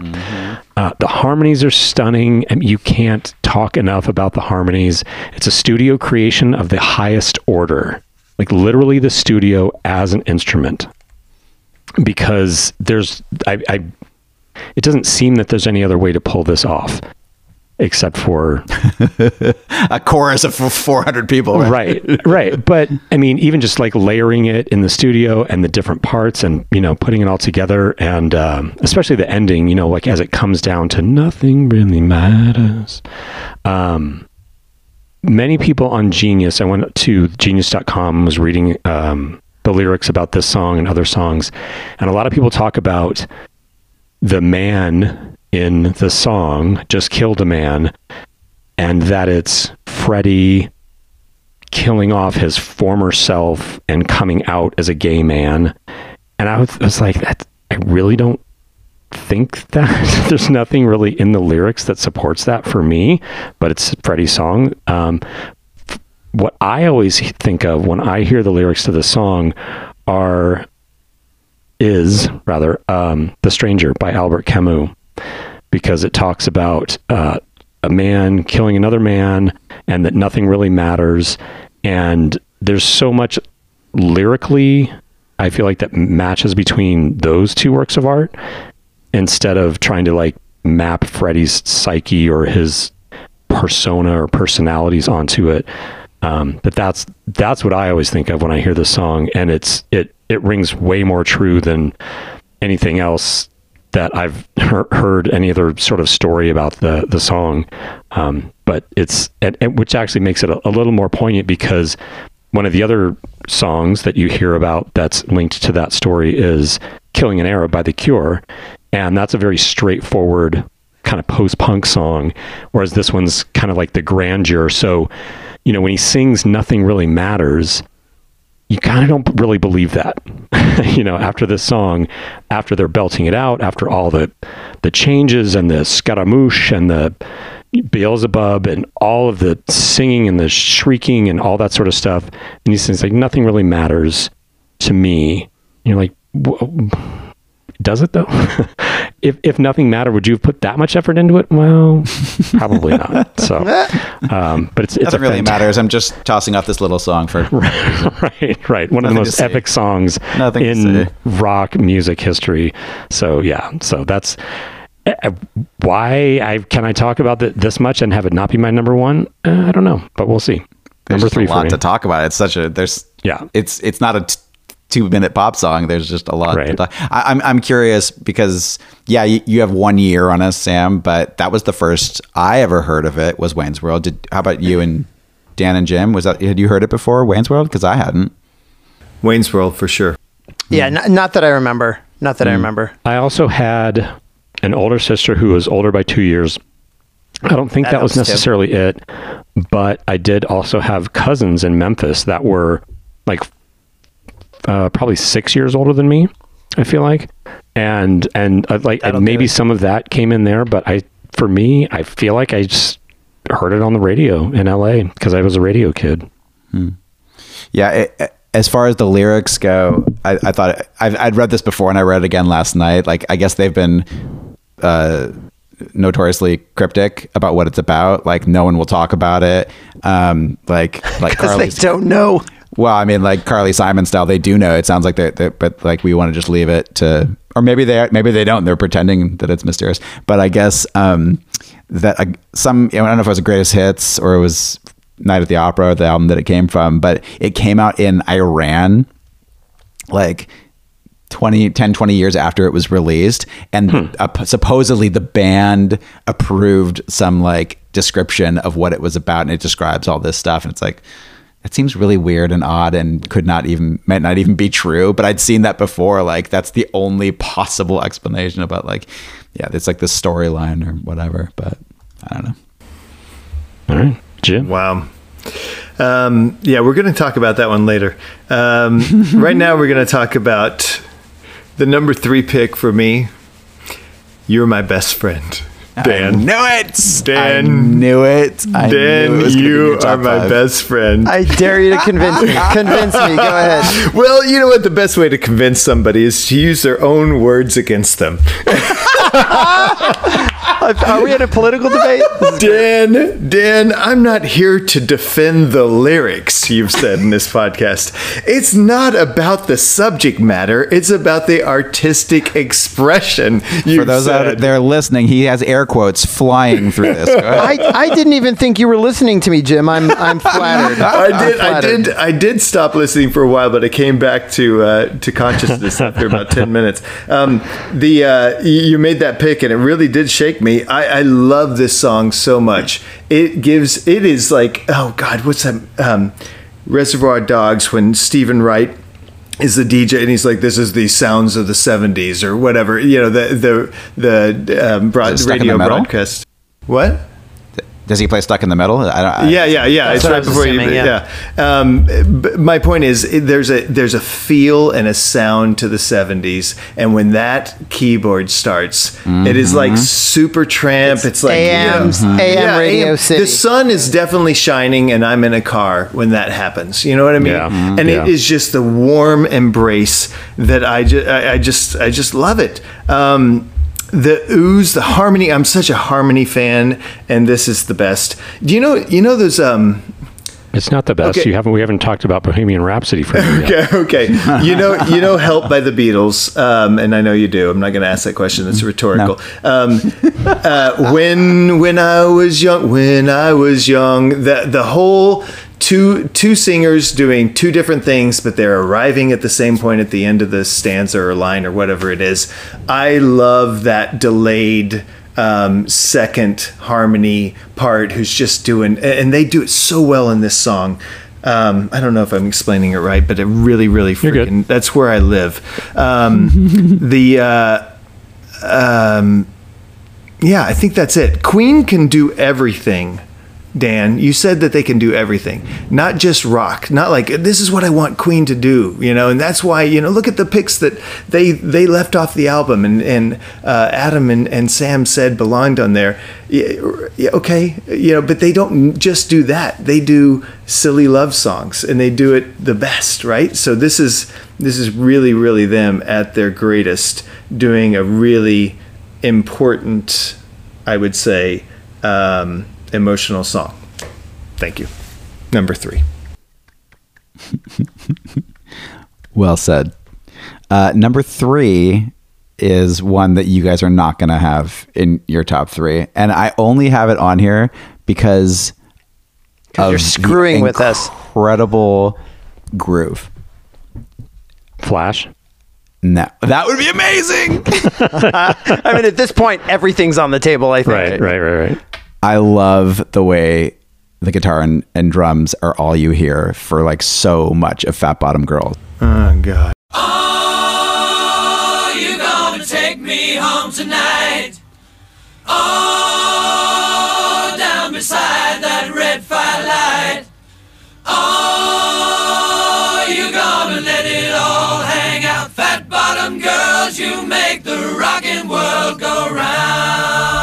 I love the intro, and I it is so huge, and it just they tease it so great. There's almost nothing going on. It's like ACDC made a career uh, out of that kind of like sparseness, and then coming in.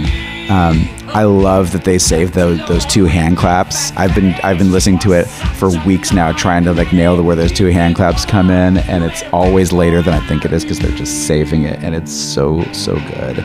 Um, it was a double A side with uh, Bicycle Race, and I love that uh, they refer to each other in the song. Uh, Bicycle Right. Race refers to Fat Bottom Girls and vice versa. I thought that was a really cool thing. But it's just it's just the sparseness of it, and it, it I, I you know you, there's you know there's there's something to be said about him talking about women. He was bisexual, but you know, he's singing about women, and, and there's there's there's George Michael songs where you can't not think about he's singing about girls and, and women, and there was you know the, the movie kind of talked about that a whole, a whole lot, uh, and it's, it's it's and I always think about when I hear the song like he's celebrating, uh, you know, beautiful curvy girls. And i know so many gay men who love big beautiful curvy girls. So i love that. You know i've played pride festivals and i've lived near hillcrest the, the west hollywood of San Diego my whole life. So i, I love that that's celebrated as well. Um, i love this song. And don't forget uh, michael mckean himself said that it directly influenced big bottom so if only for that reason Of got course. number three I, so I, Mike, a couple quick comments about that song for me. Uh, one is that it's um you just mentioned it's kind of that body positive song for the '70s, which well, the '70s were more body positive than now because that you know anyway. But uh, but it's it's along the lines of Mika's um, "Big Girls You Are Beautiful," which I think was like a, in the 2000s, and so kind of like like you said, I think I I don't know Mika's sexuality, but um, but it's it's an interesting song that is celebrating like big women, um, which is You're really not cool. going to leave out Baby Got Back, are you? all about that bass come you, on you didn't, which is good. um, so the other the other comment I had, which is super silly, is the open uh, reminded me of Seven Bridges Road by the Eagles. Mm. Sure. and Yeah. sure, sure, sure, sure. Everybody harmonize at once. Yes. In the well the queen song is good stuff Oh, Oh, shots oh, fired. oh, come on. Well, we'll get to that when we do Eagles' greatest hits, Yeah, exactly. Right, right. Volume two, exactly. volume two. oh boy All right, my number two. Guys, Gulp. There is, we're critically talking about what we like and this guitar flourish and this, but at the end of the day, the heart wants what it wants, right? And there is one song on this album that I resisted putting high again and again and again. But every time it came on, no other song made me crank the volume so loud. There's one song on this album that every time I would just crank. There's one song that when I'm in a bar and it comes up, I finish the friggin' beer. I don't care if there's one sip left. I don't care if the thing's full. I finish the beer right there on the spot. There's one song on this album that will cause me to turn to the person next to me and high five them, even if I've never met them. There's one song on this album that earlier today, you guys, caused me to air guitar with wild abandon, and I turned to my right to find that the dog was staring at me like, "What, what the hell are you doing?" I was so embarrassed. That song is Fat Bottomed Girls. That is my number two. Stop. I learned to stop denying No. it and just say, This is beauty. Jim, I'm going to quote yourself back to you. you want power pop harmonies? You want like those those big Queen hits, that unforgettable hook like this is just I mean talk about being engineered for a stadium. Never mind we are the champions like this to me, I don't see how they don't ever play this and the band goes crazy. Now, I can sing Fat Bottom Girls, You Make the Rockin' World Go Round with the earnestness of a Boy Scout because the music just it just brings you along, right? And mm-hmm. Adam, to your point, I actually broke it down a little bit more here, right? So you've got the choir at the beginning. Mm-hmm. At 23 seconds in, that guitar first comes in, just the guitar, right? Then you've got the bass drum at 38. You've got Freddie's first, hey!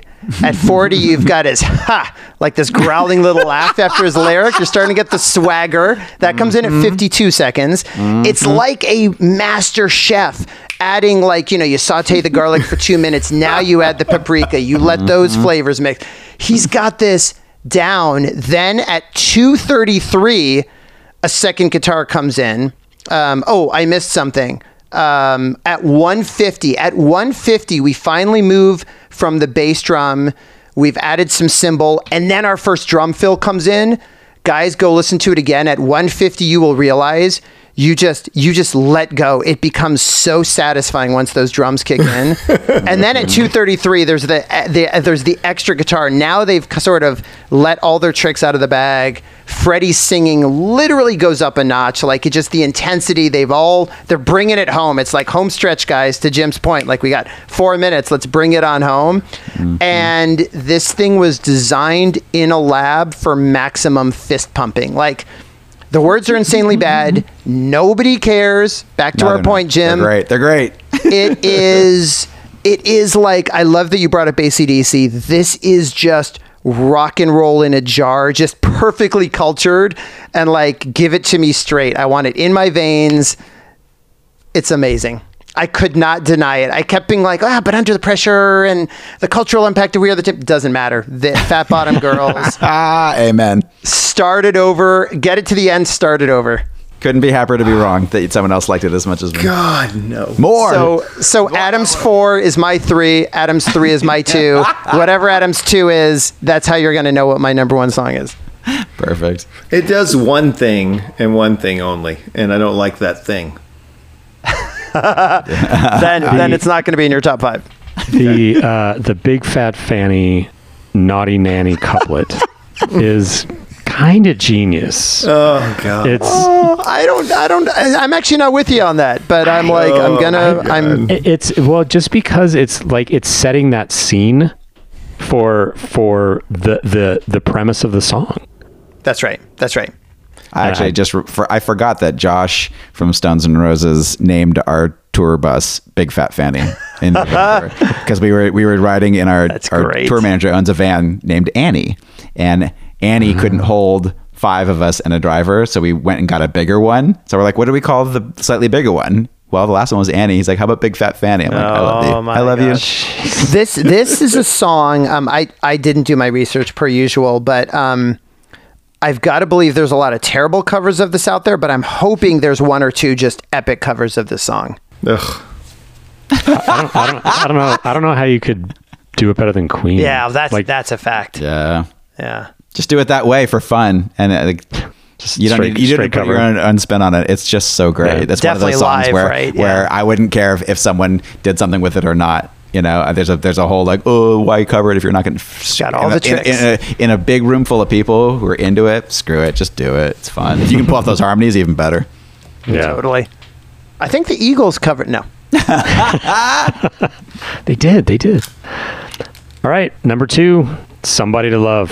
Yeah. Yay! How is a song about being lonely this joyous?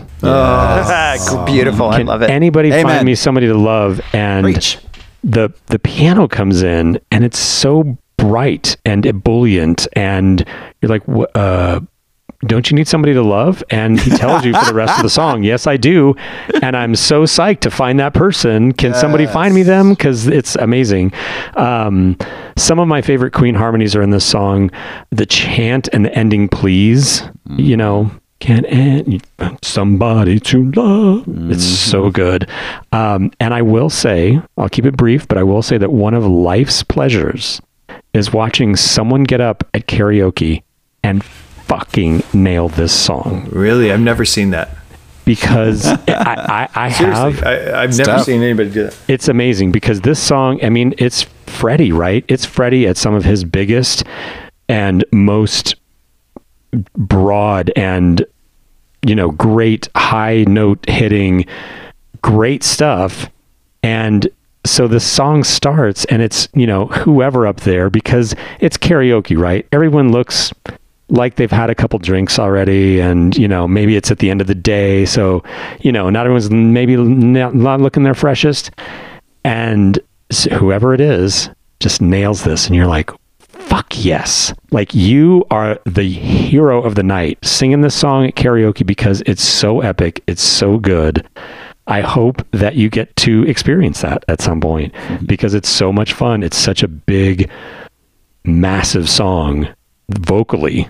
And if you can hit it go uh, go for it. More power to you. It's a great one. It's my number two. And it's not Bohemian Rhapsody at a karaoke night, which Yeah. Well, as a that's- host, Don't more and step- more. That's don't- that's don't- usually on the banned hey, list. Don't step on my speech. No, I'm just saying. Just I've, saying. I've been at several karaoke nights where that is on the you are not allowed to pick it list. Yeah, I know. That's Bohemian? funny you should say that because Yeah. I think I've, I think I've told you that I I started a karaoke night and part of it was people voted not just on what songs you can never sing again and that was an actual list kind of like your wedding songs you can't play um, but people would vote on what songs are good or bad and the songs on the bad list you had to pay a dollar a minute and it went to charity and people had so much fun with it That's But I was always trying to put Bohemian on there because I liked that song and I don't want to hate it from hearing it too much. So I, lo- I love, yeah, I agree with you, Sam. Somebody to Love is a, is a great one. It's got just as much sing along possibility and it's Yeah. fun and you don't hear it every So every much fun. night. Well, So it's great. fun, fun. All right, let's do that after this pod. Um, Okay. So my number two is Under Pressure. Yeah. First time I ever heard it was. Uh, wait, let me adjust that. First time I ever heard the bass line was in Vanilla Ice's. Um, what was the name? Of Whoa. Really? Not speak of it. that song? Yeah, That's amazing. And I remember wow, being on my couch watching some MVT, I- I- MTV news thing with Kurt. What, what was his name? Kurt. Loder. Kurt Kurt Loder. Loader um, and Vanilla Ice going, no, mine's like dit dit dit dit dit dit, dit. and that's different from dit dit dit dit dit dit. I remember that, and and I was like, what the hell? What in the, the in that he says something like, no, it's got that extra. Yeah, yeah, yeah. It's it's and, theirs and is was, dun dun dun da dun dun. Mine is dun dun dun da dun dun dun dun dun dun. Yeah, it's, like yeah. it's the dun. The, I the had no idea so what bad. song he was referring to or what the issue was at that point. That was in 1991, was it? Um, never around heard. Under like. Pressure. Um, I don't know where I was under a rock or whatever, but um, Clearly, I I did have a moment with this song in 1997 when I finally heard it. So I'm what it, what am I uh, really old? Let's 27, it that way. 26, 27. Yeah. Uh, at James Joyce on State Street in Santa Barbara, and my buddy Neil puts it on the jukebox, and it's around the pool table, and we're waiting for the next game, and he starts singing this song, and uh, I mean it was pumping in the ears, and it was unbelievable. And he did the karaoke version, Sam. I mean, he basically karaoke it, it for me. Um, it the the only part that bothers me is it, you guys are gonna hate me. Turned I hate away, you. Turned away from it all like a blind man. That part just kind of takes me out of the groove a little bit, um, and that's why it's number two to my number one. Otherwise, this is the perfect song. Um, but the Freddie scream and the and the love, love, love, and and just I, I love David Bowie in this track so much. Um, the final stanzas as it builds to the end. Adam, you already talked about it. They're just the rise, the rise, the rise. Um, have you guys ever heard the? Um, yeah, I know you have the uh, stripped down version, just o- only vocals that, that made its way around the internet. Oh, yeah, that's great. God, it's just, oh, that is such a great um, pull it out of your ass at the fire pit uh, as people are passing around the aux cord. Uh, that's a really, that's a really, that's a really good one. Um, anyway, uh, I, I love it. It's number two. It deserves to be number one. It's an amazing song. Agreed. Uh, however, I have However. Killer Queen as my number two. I adore this song. Um, it is so campy. It is Yeah. has so much sass. Um, it's it's like the unannoying version of a lot of modern rap where there's a hype man commenting on every line that the main guy is singing. There's just all these background vocals coming out over and over. Naturally, you know, just Right. so it's over the top, but I don't care. I love I love it all. Yeah. Um, Dynamite with a laser beam with the super flanged out. Yes, absolutely. Fantastic. Guaranteed to blow your mind. Oh Absolutely. So, so good. Um, it was their second UK single to chart. Uh, and it was, I didn't realize it was their first big hit in America. It was their first big hit on both sides of the pond. Number two in uh, England, number 12 in the US.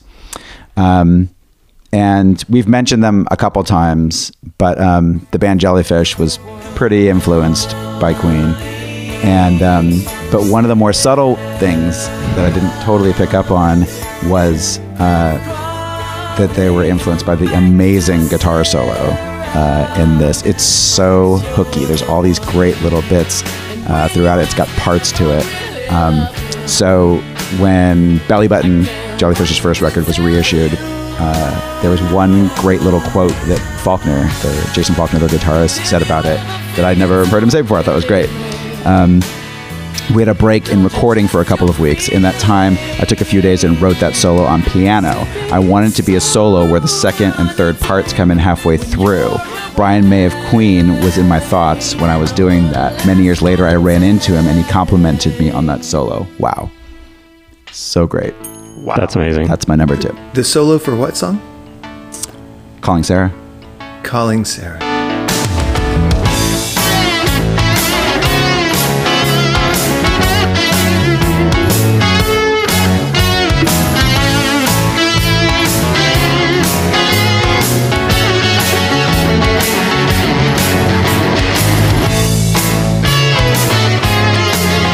Well, there goes our streak that uh, Adams, that I'm always one ahead of Adam. Uh, time for my number one, you guys. Number one song for Queen. I've been wondering for, God, we've been doing this for fucking months, I guess, for months, what you got, each of you were going to choose. And my number one was actually never in doubt. I wondered if anything would ever challenge it. It was never in doubt. My number one is Somebody to Love. Wow. And I thought it might be. And it wasn't close. God. yeah. Nice.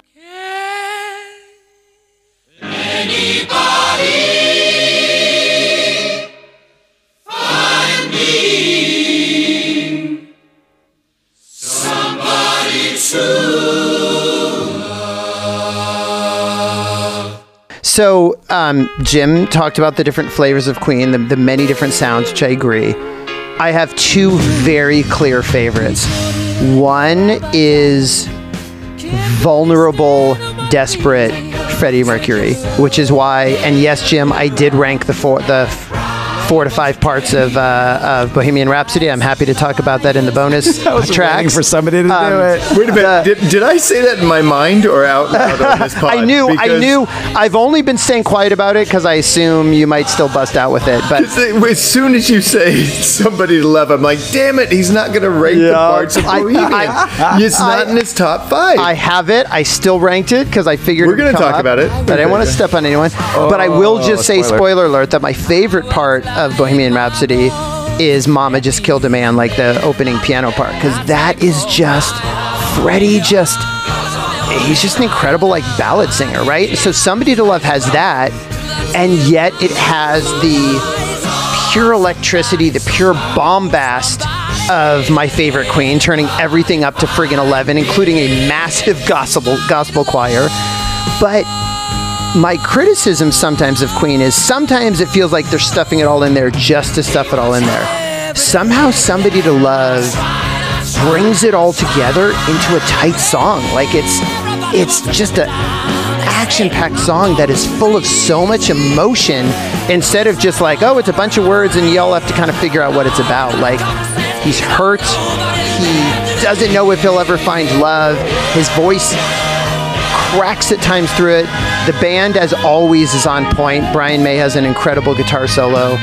But guys, this song is all about two things Freddie Mercury, and for my money, this is his best vocal delivery. Like, the number of things he does in this song goes up, goes down, holds, holds words, goes really fast through words.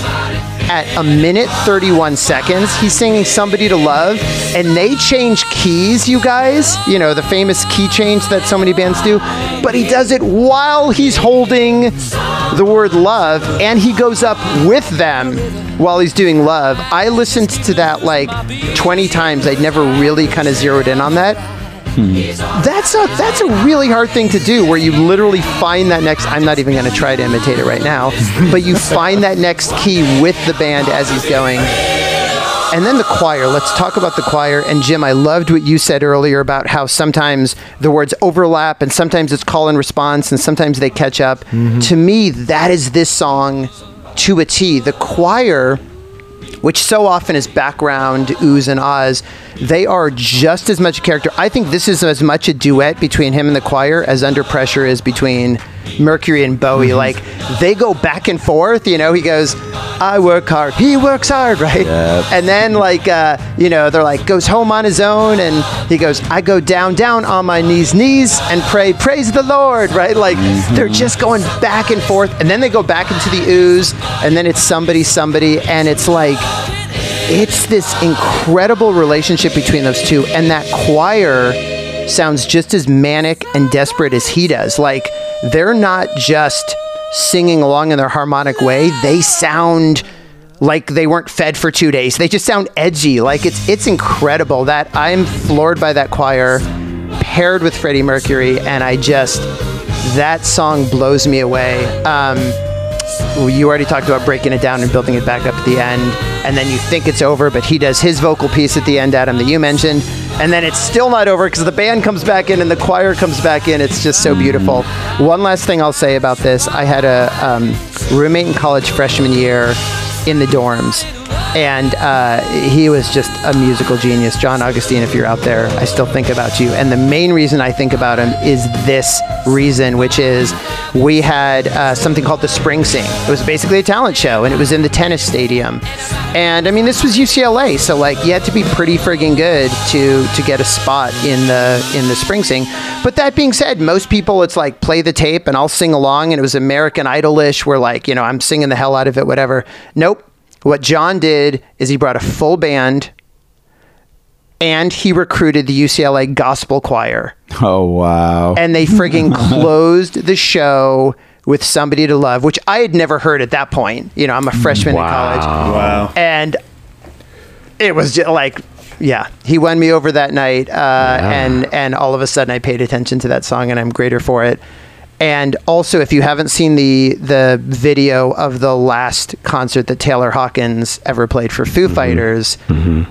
as one of you mentioned, he would always grab the mic. He'd often choose Queen because he adored Queen, mm-hmm. and he does "Somebody to Love," and I highly recommend it. The joy he is experiencing singing this song, and the crowds yelling back, and oh, it's a beautiful thing. My number one. so good. We do not know Adam's uh, number one yet, but so far, Somebody to Love has reached the top five of three of us. Oh, good point. And I think that might be the. No, it's not the only one. Um, hey, Dan, with the UCLA story and the Taylor Hawkins story, it's no wonder it's number one for you. I love that. Um, still doesn't explain why Bohemian Rhapsody is not in your top five, but I, I get why that's your number one. I respect Yeah. that. I'm happy to. I'm happy to tell you that uh, maybe at a later to it. point in this podcast. Yeah. and I just want to say we we talked recently about like each each of our roles on the podcast and what we could do better or what you know this or that and Adam and Jim I love you guys so much but fuck Dan is the best at this Yep. Just I At least mean we all agree. Jim Like- doesn't think Dan. I'm best at picking songs, though. He, I'm like We can edit this in post. Go ahead. I'm like I love somebody to love it's I'm just a really great on it. song and then listening to Dan break it down I'm like oh fuck I mean yeah that's what I meant to say but like uh, well, it's good because you leave me something to say. No, I appreciate it. Thank you. no I, it's funny because when I when I when I read that he was so thinking of Aretha Franklin when he put it together, I'm like, well, Dan's gonna put that one really high. And boy, You did he. got it. It's I didn't even know that. That's Awesome. amazing. My number one, Jim, uh, you were actually right. there are few perfect songs, and this is one. Under pressure. Yeah, Nice. that had someone had to pick that. I don't know why it connects with me so viscerally, and it did when I first heard it in 81, 82, whenever the first time I heard it. I know it was, I know it came out in 81 as a single, but it's just a perfect song. It, it's got, you know, these two great legendary singers playing back and forth. Uh, the music is it starts simple, it builds like it's got these crescendos um, that are just amazing, and I've never not loved the song. It's one of there are a few songs in my life that when I hear them, they not only remind me of a place, they put me in that place. They put me in 12 year old Sam's body. And I just, and this is one of those songs that is an absolute time machine because I don't, it's so hard to explain. I was 11 or 12 and what feelings do you have at 11 or 12 and you know especially like this song it's about love for your fellow humanity. And you know how does that get rooted in a, an 11 or 12 year old but it's it it did and it does. Um and it's just a perfect song. I mean, what what what more can you say about it? The the the one of the things that really irritated me about listening to this, and I don't know if y'all experienced this, but I know this song so well that when I was listening to, I think one of the greatest hits versions. I don't I don't have Spotify, so I wasn't listening to the, to the version that y'all were listening to, mm-hmm. but the the version, the greatest hits version that I have, has an edit that cuts the second of the two of Bowie's "This Is Our Last Dance." and it ruins it ruins the tension of the climax you know this is our last dance What's it on? This Apple Music? our- uh, no, I just uh, uh, uh, files, music files that I have. For, Of all the choices to it's make, a, it's though, a Queen's like- greatest hits, and it goes, it goes. This is our last dance. This is ourselves, and like right into Oh that, my and I'm gosh. like, well, what? Like the first time I heard, it, I was like, no, no, no, no, no, no, no, Uh, no. why don't you, cut out one of the that. ahs of twist and shout while you're at it? Exactly. Exactly. Thank you. That's all I'm saying. Crazy, But that's that's a trend in in uh, in radio right now. I don't know if you've heard No. that ever. Oh my god, they're trying to cram more commercials in, and you'll hear Oh. like the most famous songs ever, and they're cutting out. Oh my god, of that, it. they did that in sitcoms and Seinfeld sitcoms and Cheers, right? Like more Yeah. commercials, edit out those parts. Oh. They're doing There's- that in music. There's now? a Are station here. Oh, yeah. There's a station here in Denver that plays. I swear, plays songs faster. So it's like you know, like you know, Let's Go Crazy or you know, Little Red Corvette, and it's like just that much faster. You're like, this song's not. Mm-hmm. Oh. You're probably not fast. wrong. You're probably yeah, not probably to fit more commercials in. Ugh. But anyway, but so like they they they took out that in that second. This is our last dance.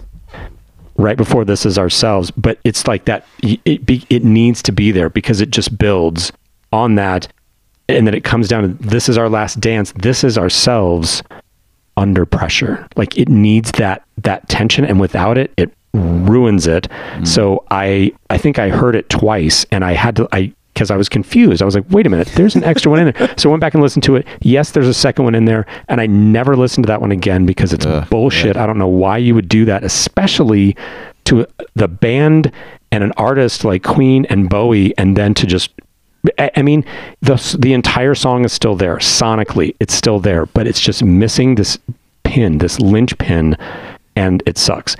But the reason that I only listen to the album version of the song now is because it's a perfect song. Meanwhile, those guys are like, but all of Bohemian Rhapsody can stay. Right, right. right exactly. There's a um, there was a playlist that i accidentally clicked on that had a slightly uh, edited fat bottom girls.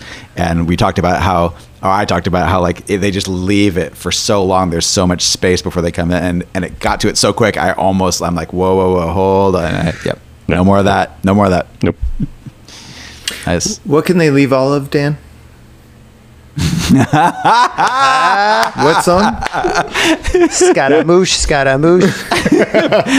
My it number doesn't one. sound like buchacha a little bit my number one is uh, Bohemian Rhapsody. Is this the real life? Is this just fantasy?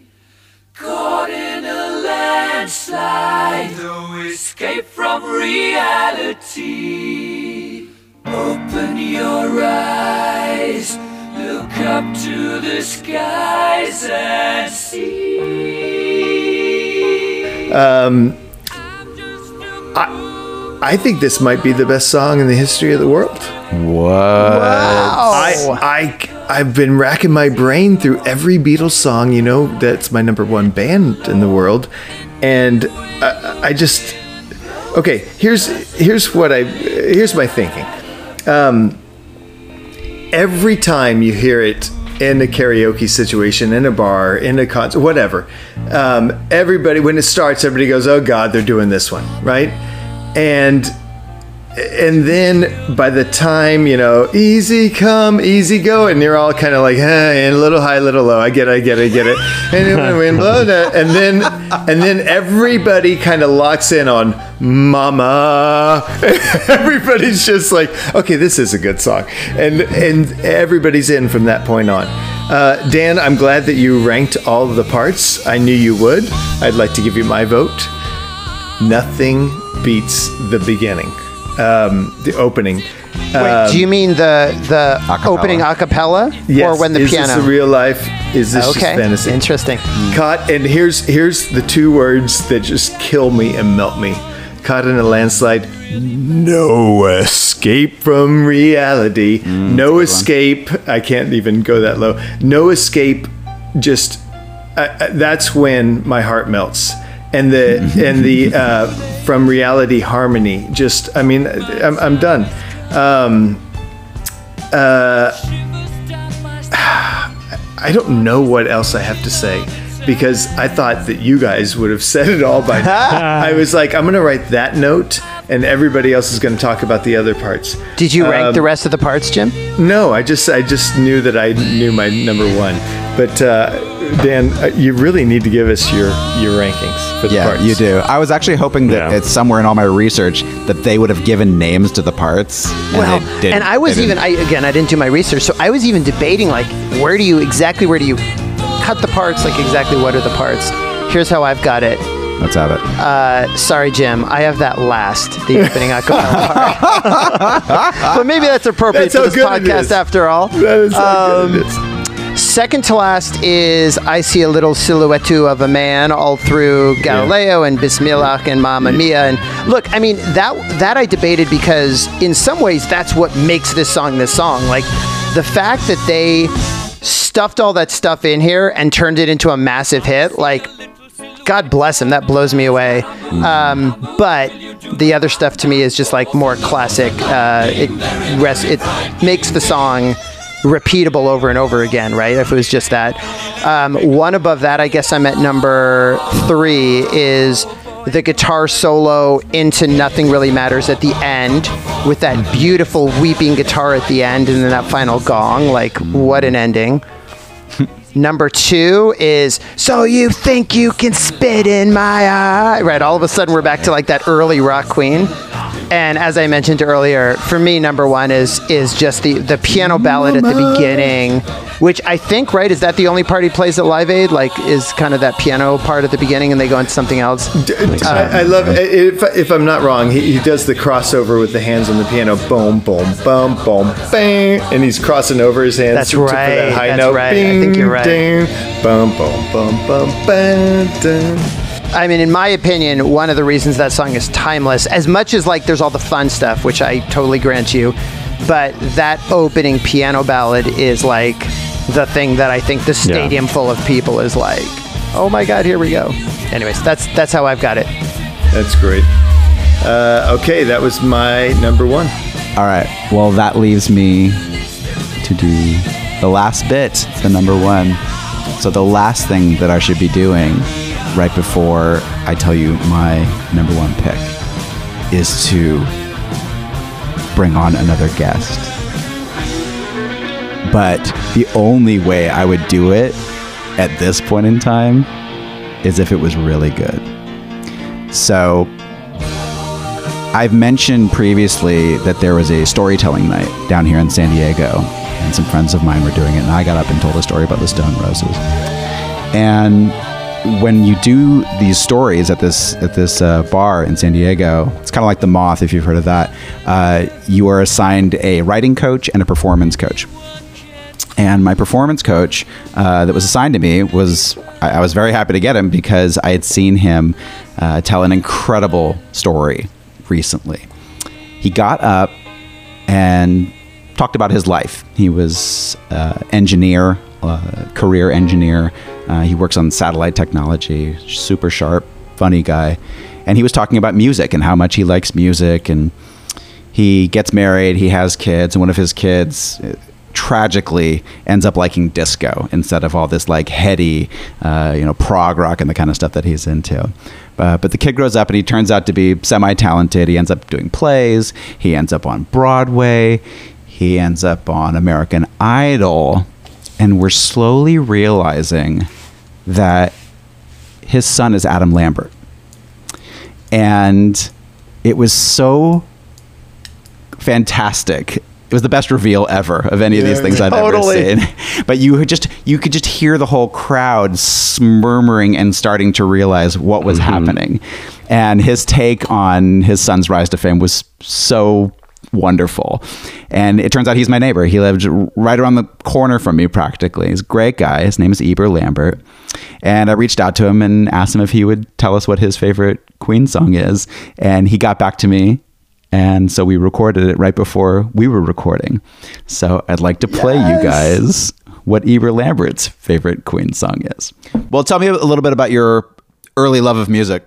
Um, no, I started buying my own like 45 records when I was like nine years old. I was just fascinated by music. My two older brothers were music fans and they had like Beatle albums and everything. So uh, my brother, he went off to college and when he came back, he started getting into the glam rock world and he he turned me on to Bowie and and some of these other things. And he had a Queen tape. We all had eight track tapes back then. So he brought an eight track tape. We drive around in the car with the eight track tapes.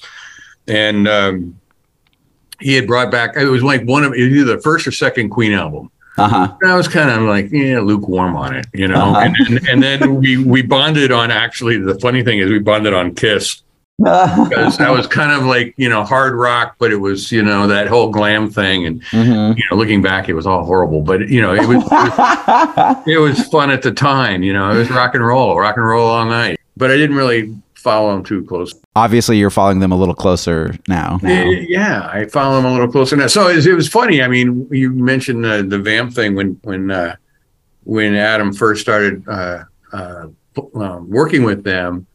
Yeah, you know, I made the remark, yeah, I never really liked Queen because it wasn't really in my, you know, my my ex wife like had a couple of Queen albums that Uh-huh. Adam could listen to when he was a kid, but you know, wasn't in my uh, in my uh, uh, wheelhouse of music. And then, you know, later on after college or in college, and then after college, kind of got into the Dead for a while and got into jazz and all that other stuff, and just kind of got away from from that sort of type of music. And but really, I I'm all over the map. I like everything. So, I, So is I do like them now. Yeah, I, I was gonna say, is it safe to say that watching watching your own son sing those songs endears you to to their music a little bit more, or are you sort of the same? Well, I mean, uh, my other son and I went over when Adam first did his first show with a series of shows with them, and this would have been 2012 uh, in London, and they did it uh, the Hammersmith Apollo, which is you know like ground zero for their fan base. Uh huh. In reality, I mean, I only know, uh, you know, going in, I was like, okay, I know Bohemian Rhapsody, I know, you know, another one bites the dust, and we are the champions, and you know, there's a couple other songs. The one song that just you know used to irk me way back when I was in uh, high school and college because it was a top 40 hit, and, Uh-huh. and we and I worked in this restaurant where uh, the, it would come on like you know every 20 minutes whether you wanted it to or not was uh, Killer Queen. Uh huh. Just so burnt out on Killer Queen. So if I had never heard that song ever again, that would have been fine.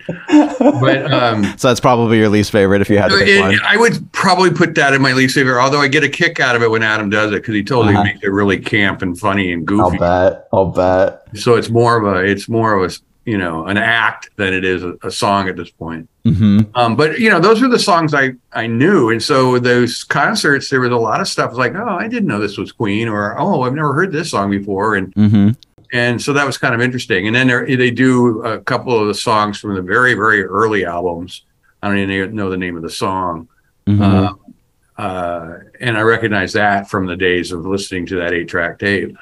Um, but then I, I, you know, there's other songs that I started to really like, which I'd never heard before, like uh, uh, Radio Gaga. I had never heard before until I saw Oh, wow. the concert. Yeah, it's a great and one. actually one of my favorite. I really like that song. and I really Uh-huh. like you know the vibe of that song and and you know the kind of the meaning behind that song.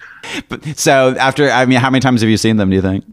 Oh well, so now I, I saw them in the three shows there in London, and then uh, I took my mom and dad a few years ago. They did a, a series of shows in Vegas, which was fun, Right. and uh, took my mom and dad over. That was the first rock concert, first and last rock concert my father ever went to at, at Wow. you know, the ripe age of eighty nine. That's amazing. He got a kick out of it. My mom's been a couple times. My mom's a huge fan. She's like Mhm. studied all of the Queen's, all of Queen's music, and has all those little bios and everything, and uh, follows, you know, follows him on Twitter, and and you know, she's a big fan. That's great. So yeah, if, if well, if you had to pick a favorite, I, we, we- we're we're picking a favorite from this 1981 collection. Radio Gaga and Who Wants to Live Forever are, are a little bit after that. Do you were have after a, that, yeah. Do you have a favorite from like the, the of the hits from you know pre Yeah. 1981? Because that's what, what we're doing tonight. Yeah, yeah. The 1981 era, I would probably it would be Bohemian Rhapsody. That's always been my my favorite. That's a, a fan favorite, I guess. Nice. Yeah, I mean, Bohemian Rhapsody has everything. It has the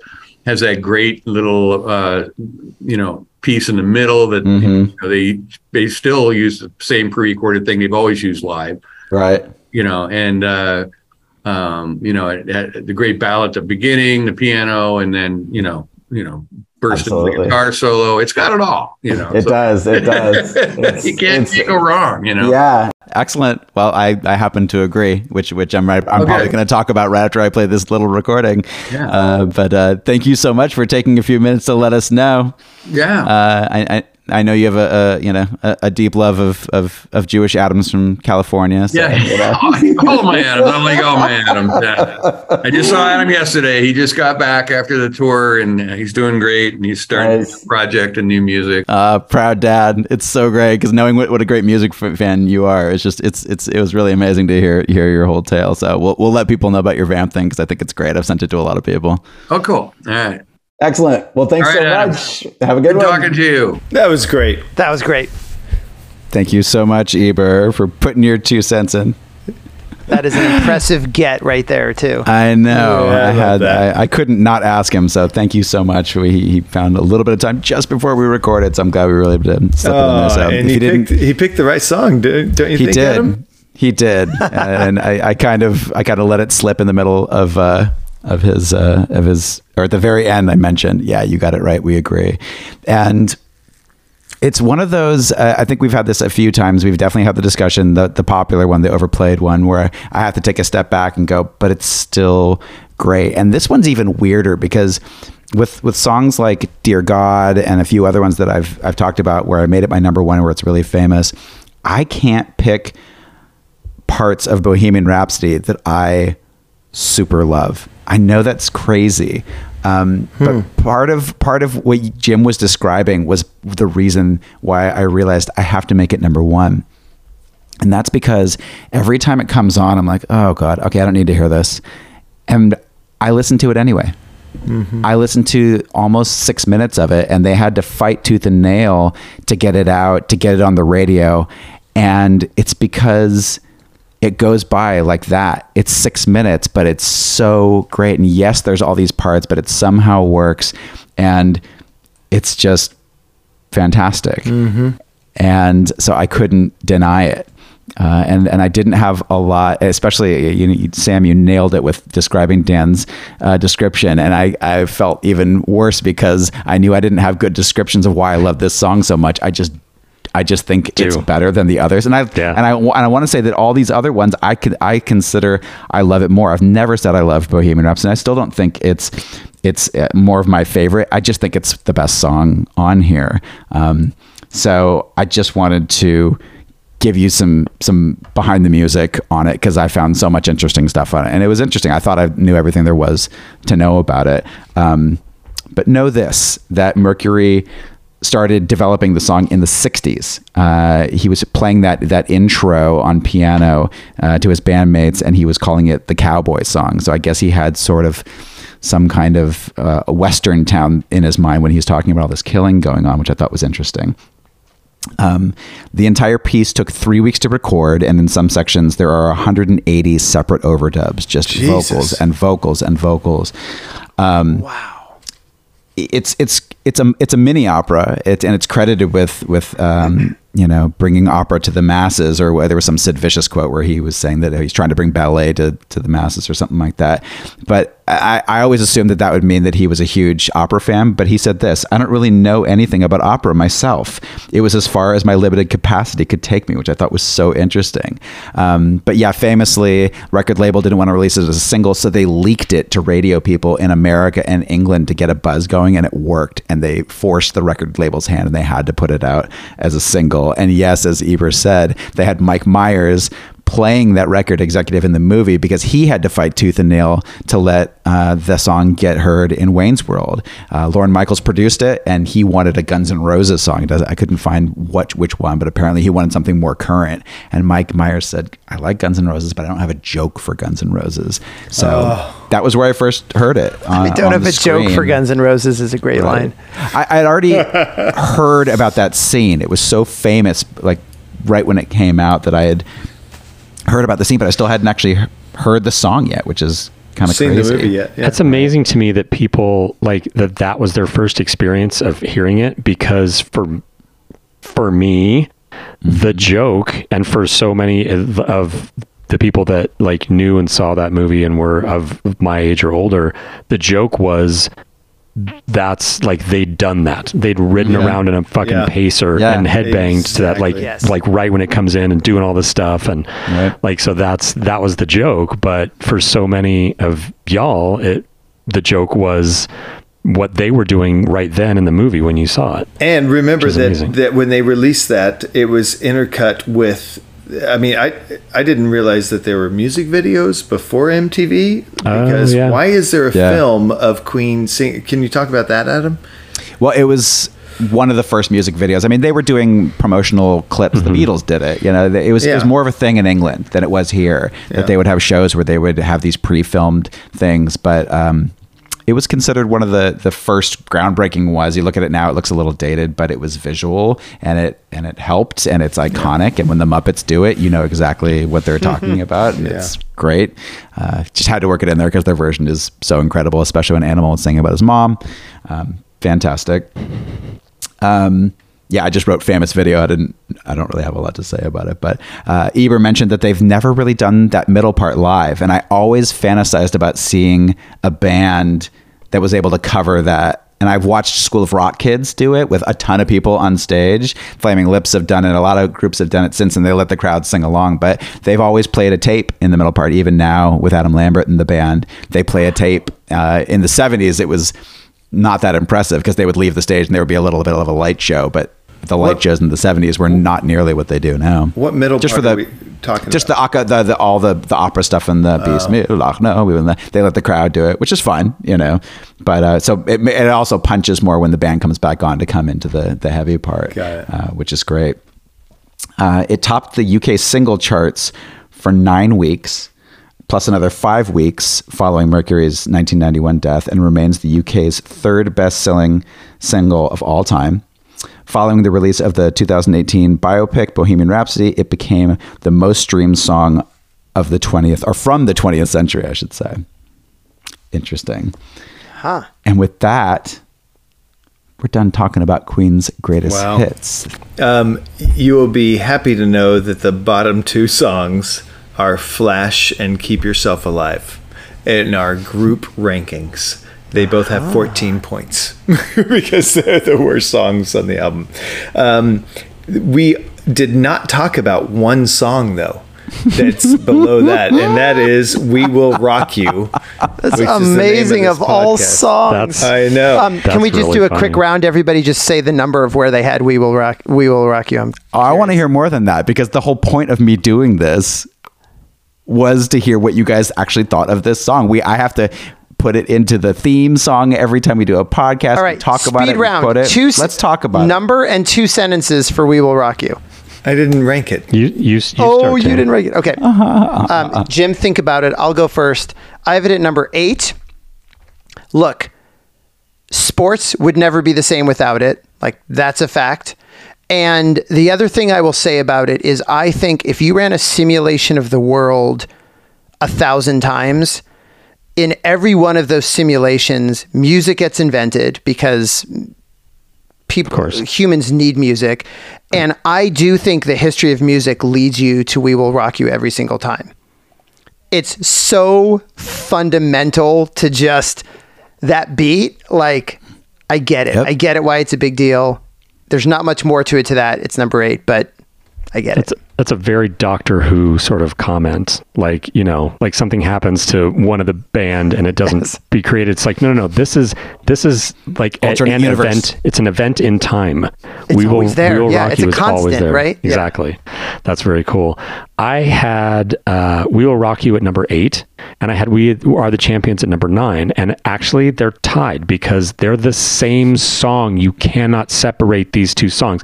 Except, I will say that we we are the champions can stand alone. It still feels like it's missing something but we will rock you. I keep wanting to say rank uh, needs it needs we are the champions after it in in my uh, psyche. Um, but i will say that um, it's an amazing amazing side one track one like y- this starts the fucking album yeah. Jim's run. He's what Like, it's Whoa. like it's that that's incredible right? Um, But I ranked it at number eight. Just kidding. um, and uh, and guys, you ranked it. I don't care. three is the magic number, and that is that beat, that singularity that you're talking about. One, two, three. Boom, There boom, is clap. something. There's something true to what you guys have, are saying about it. I put it at number six, and I can't believe that I put it that high. And it's one of those I'm focusing on one little moment of a song and ranking it from that. When that opening comes on, I get chills. Like they, yeah y- y- Uh, Dan said at one point, like, yeah, I never noticed the the production on Queen. I'm like, are you kidding me? They're like notoriously the most overproduced or biggest produced band of, of all time, and that sounds like a stadium full of people stomping and clapping, and don't really care about his lyrics all that much. But for some reason. Where I think we are the champions is so like, oh, look at us. We just won something. We will rock you. It was like, we're going to fucking destroy you right now. We're going to play a show that's going to blow your mind. We're, like it, the confidence of it is so fantastic.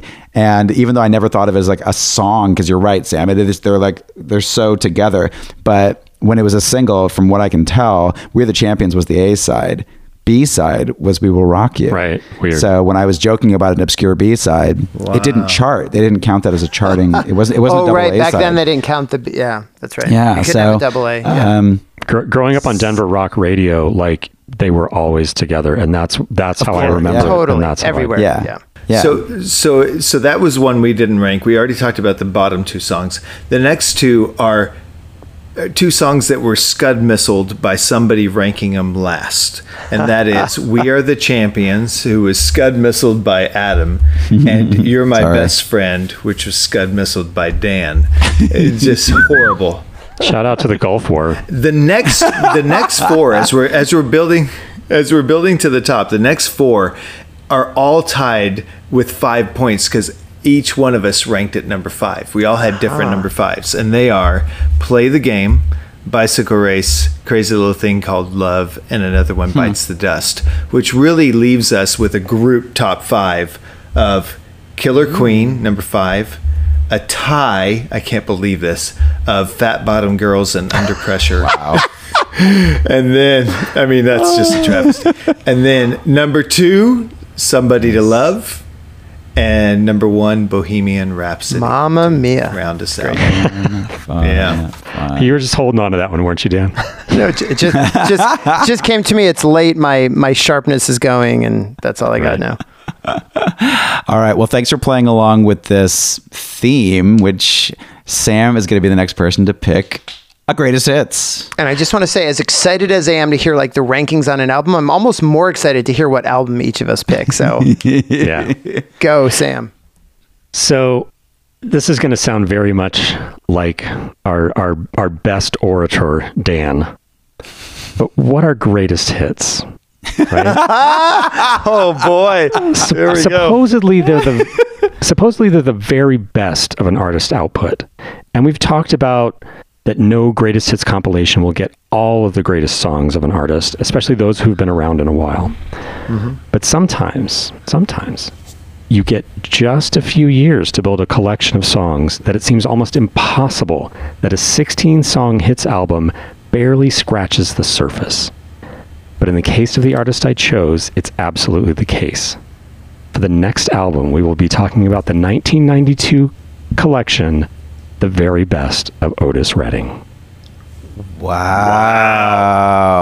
Okay. I had so many different ideas, and then and I picked this literally probably like five hours ago. I had my so many different ideas of like little things like I and I'll tell you guys about this some other time, but and and something just hit it, and I was like, Otis Redding. We're gonna talk about Otis. I like it. Damn. Okay. Otis. You, you need to send us a link because I feel Yeah. like there's probably a thousand collections of Otis. So make No, sure I, we have the. I right already one. pulled the Spotify link, and I will drop it in the chat right now. Oh boy.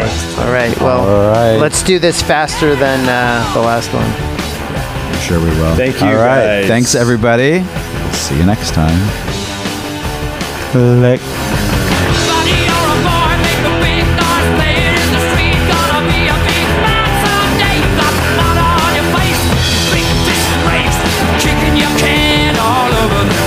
Please subscribe, rank, and review our show at your favorite local podcast shop and send us a note to we will rank you pod at gmail.com. Sam writes about music on the web at yourolderbrother.com and Adam's stuff is at y-e-r-d-o-i-n great.com.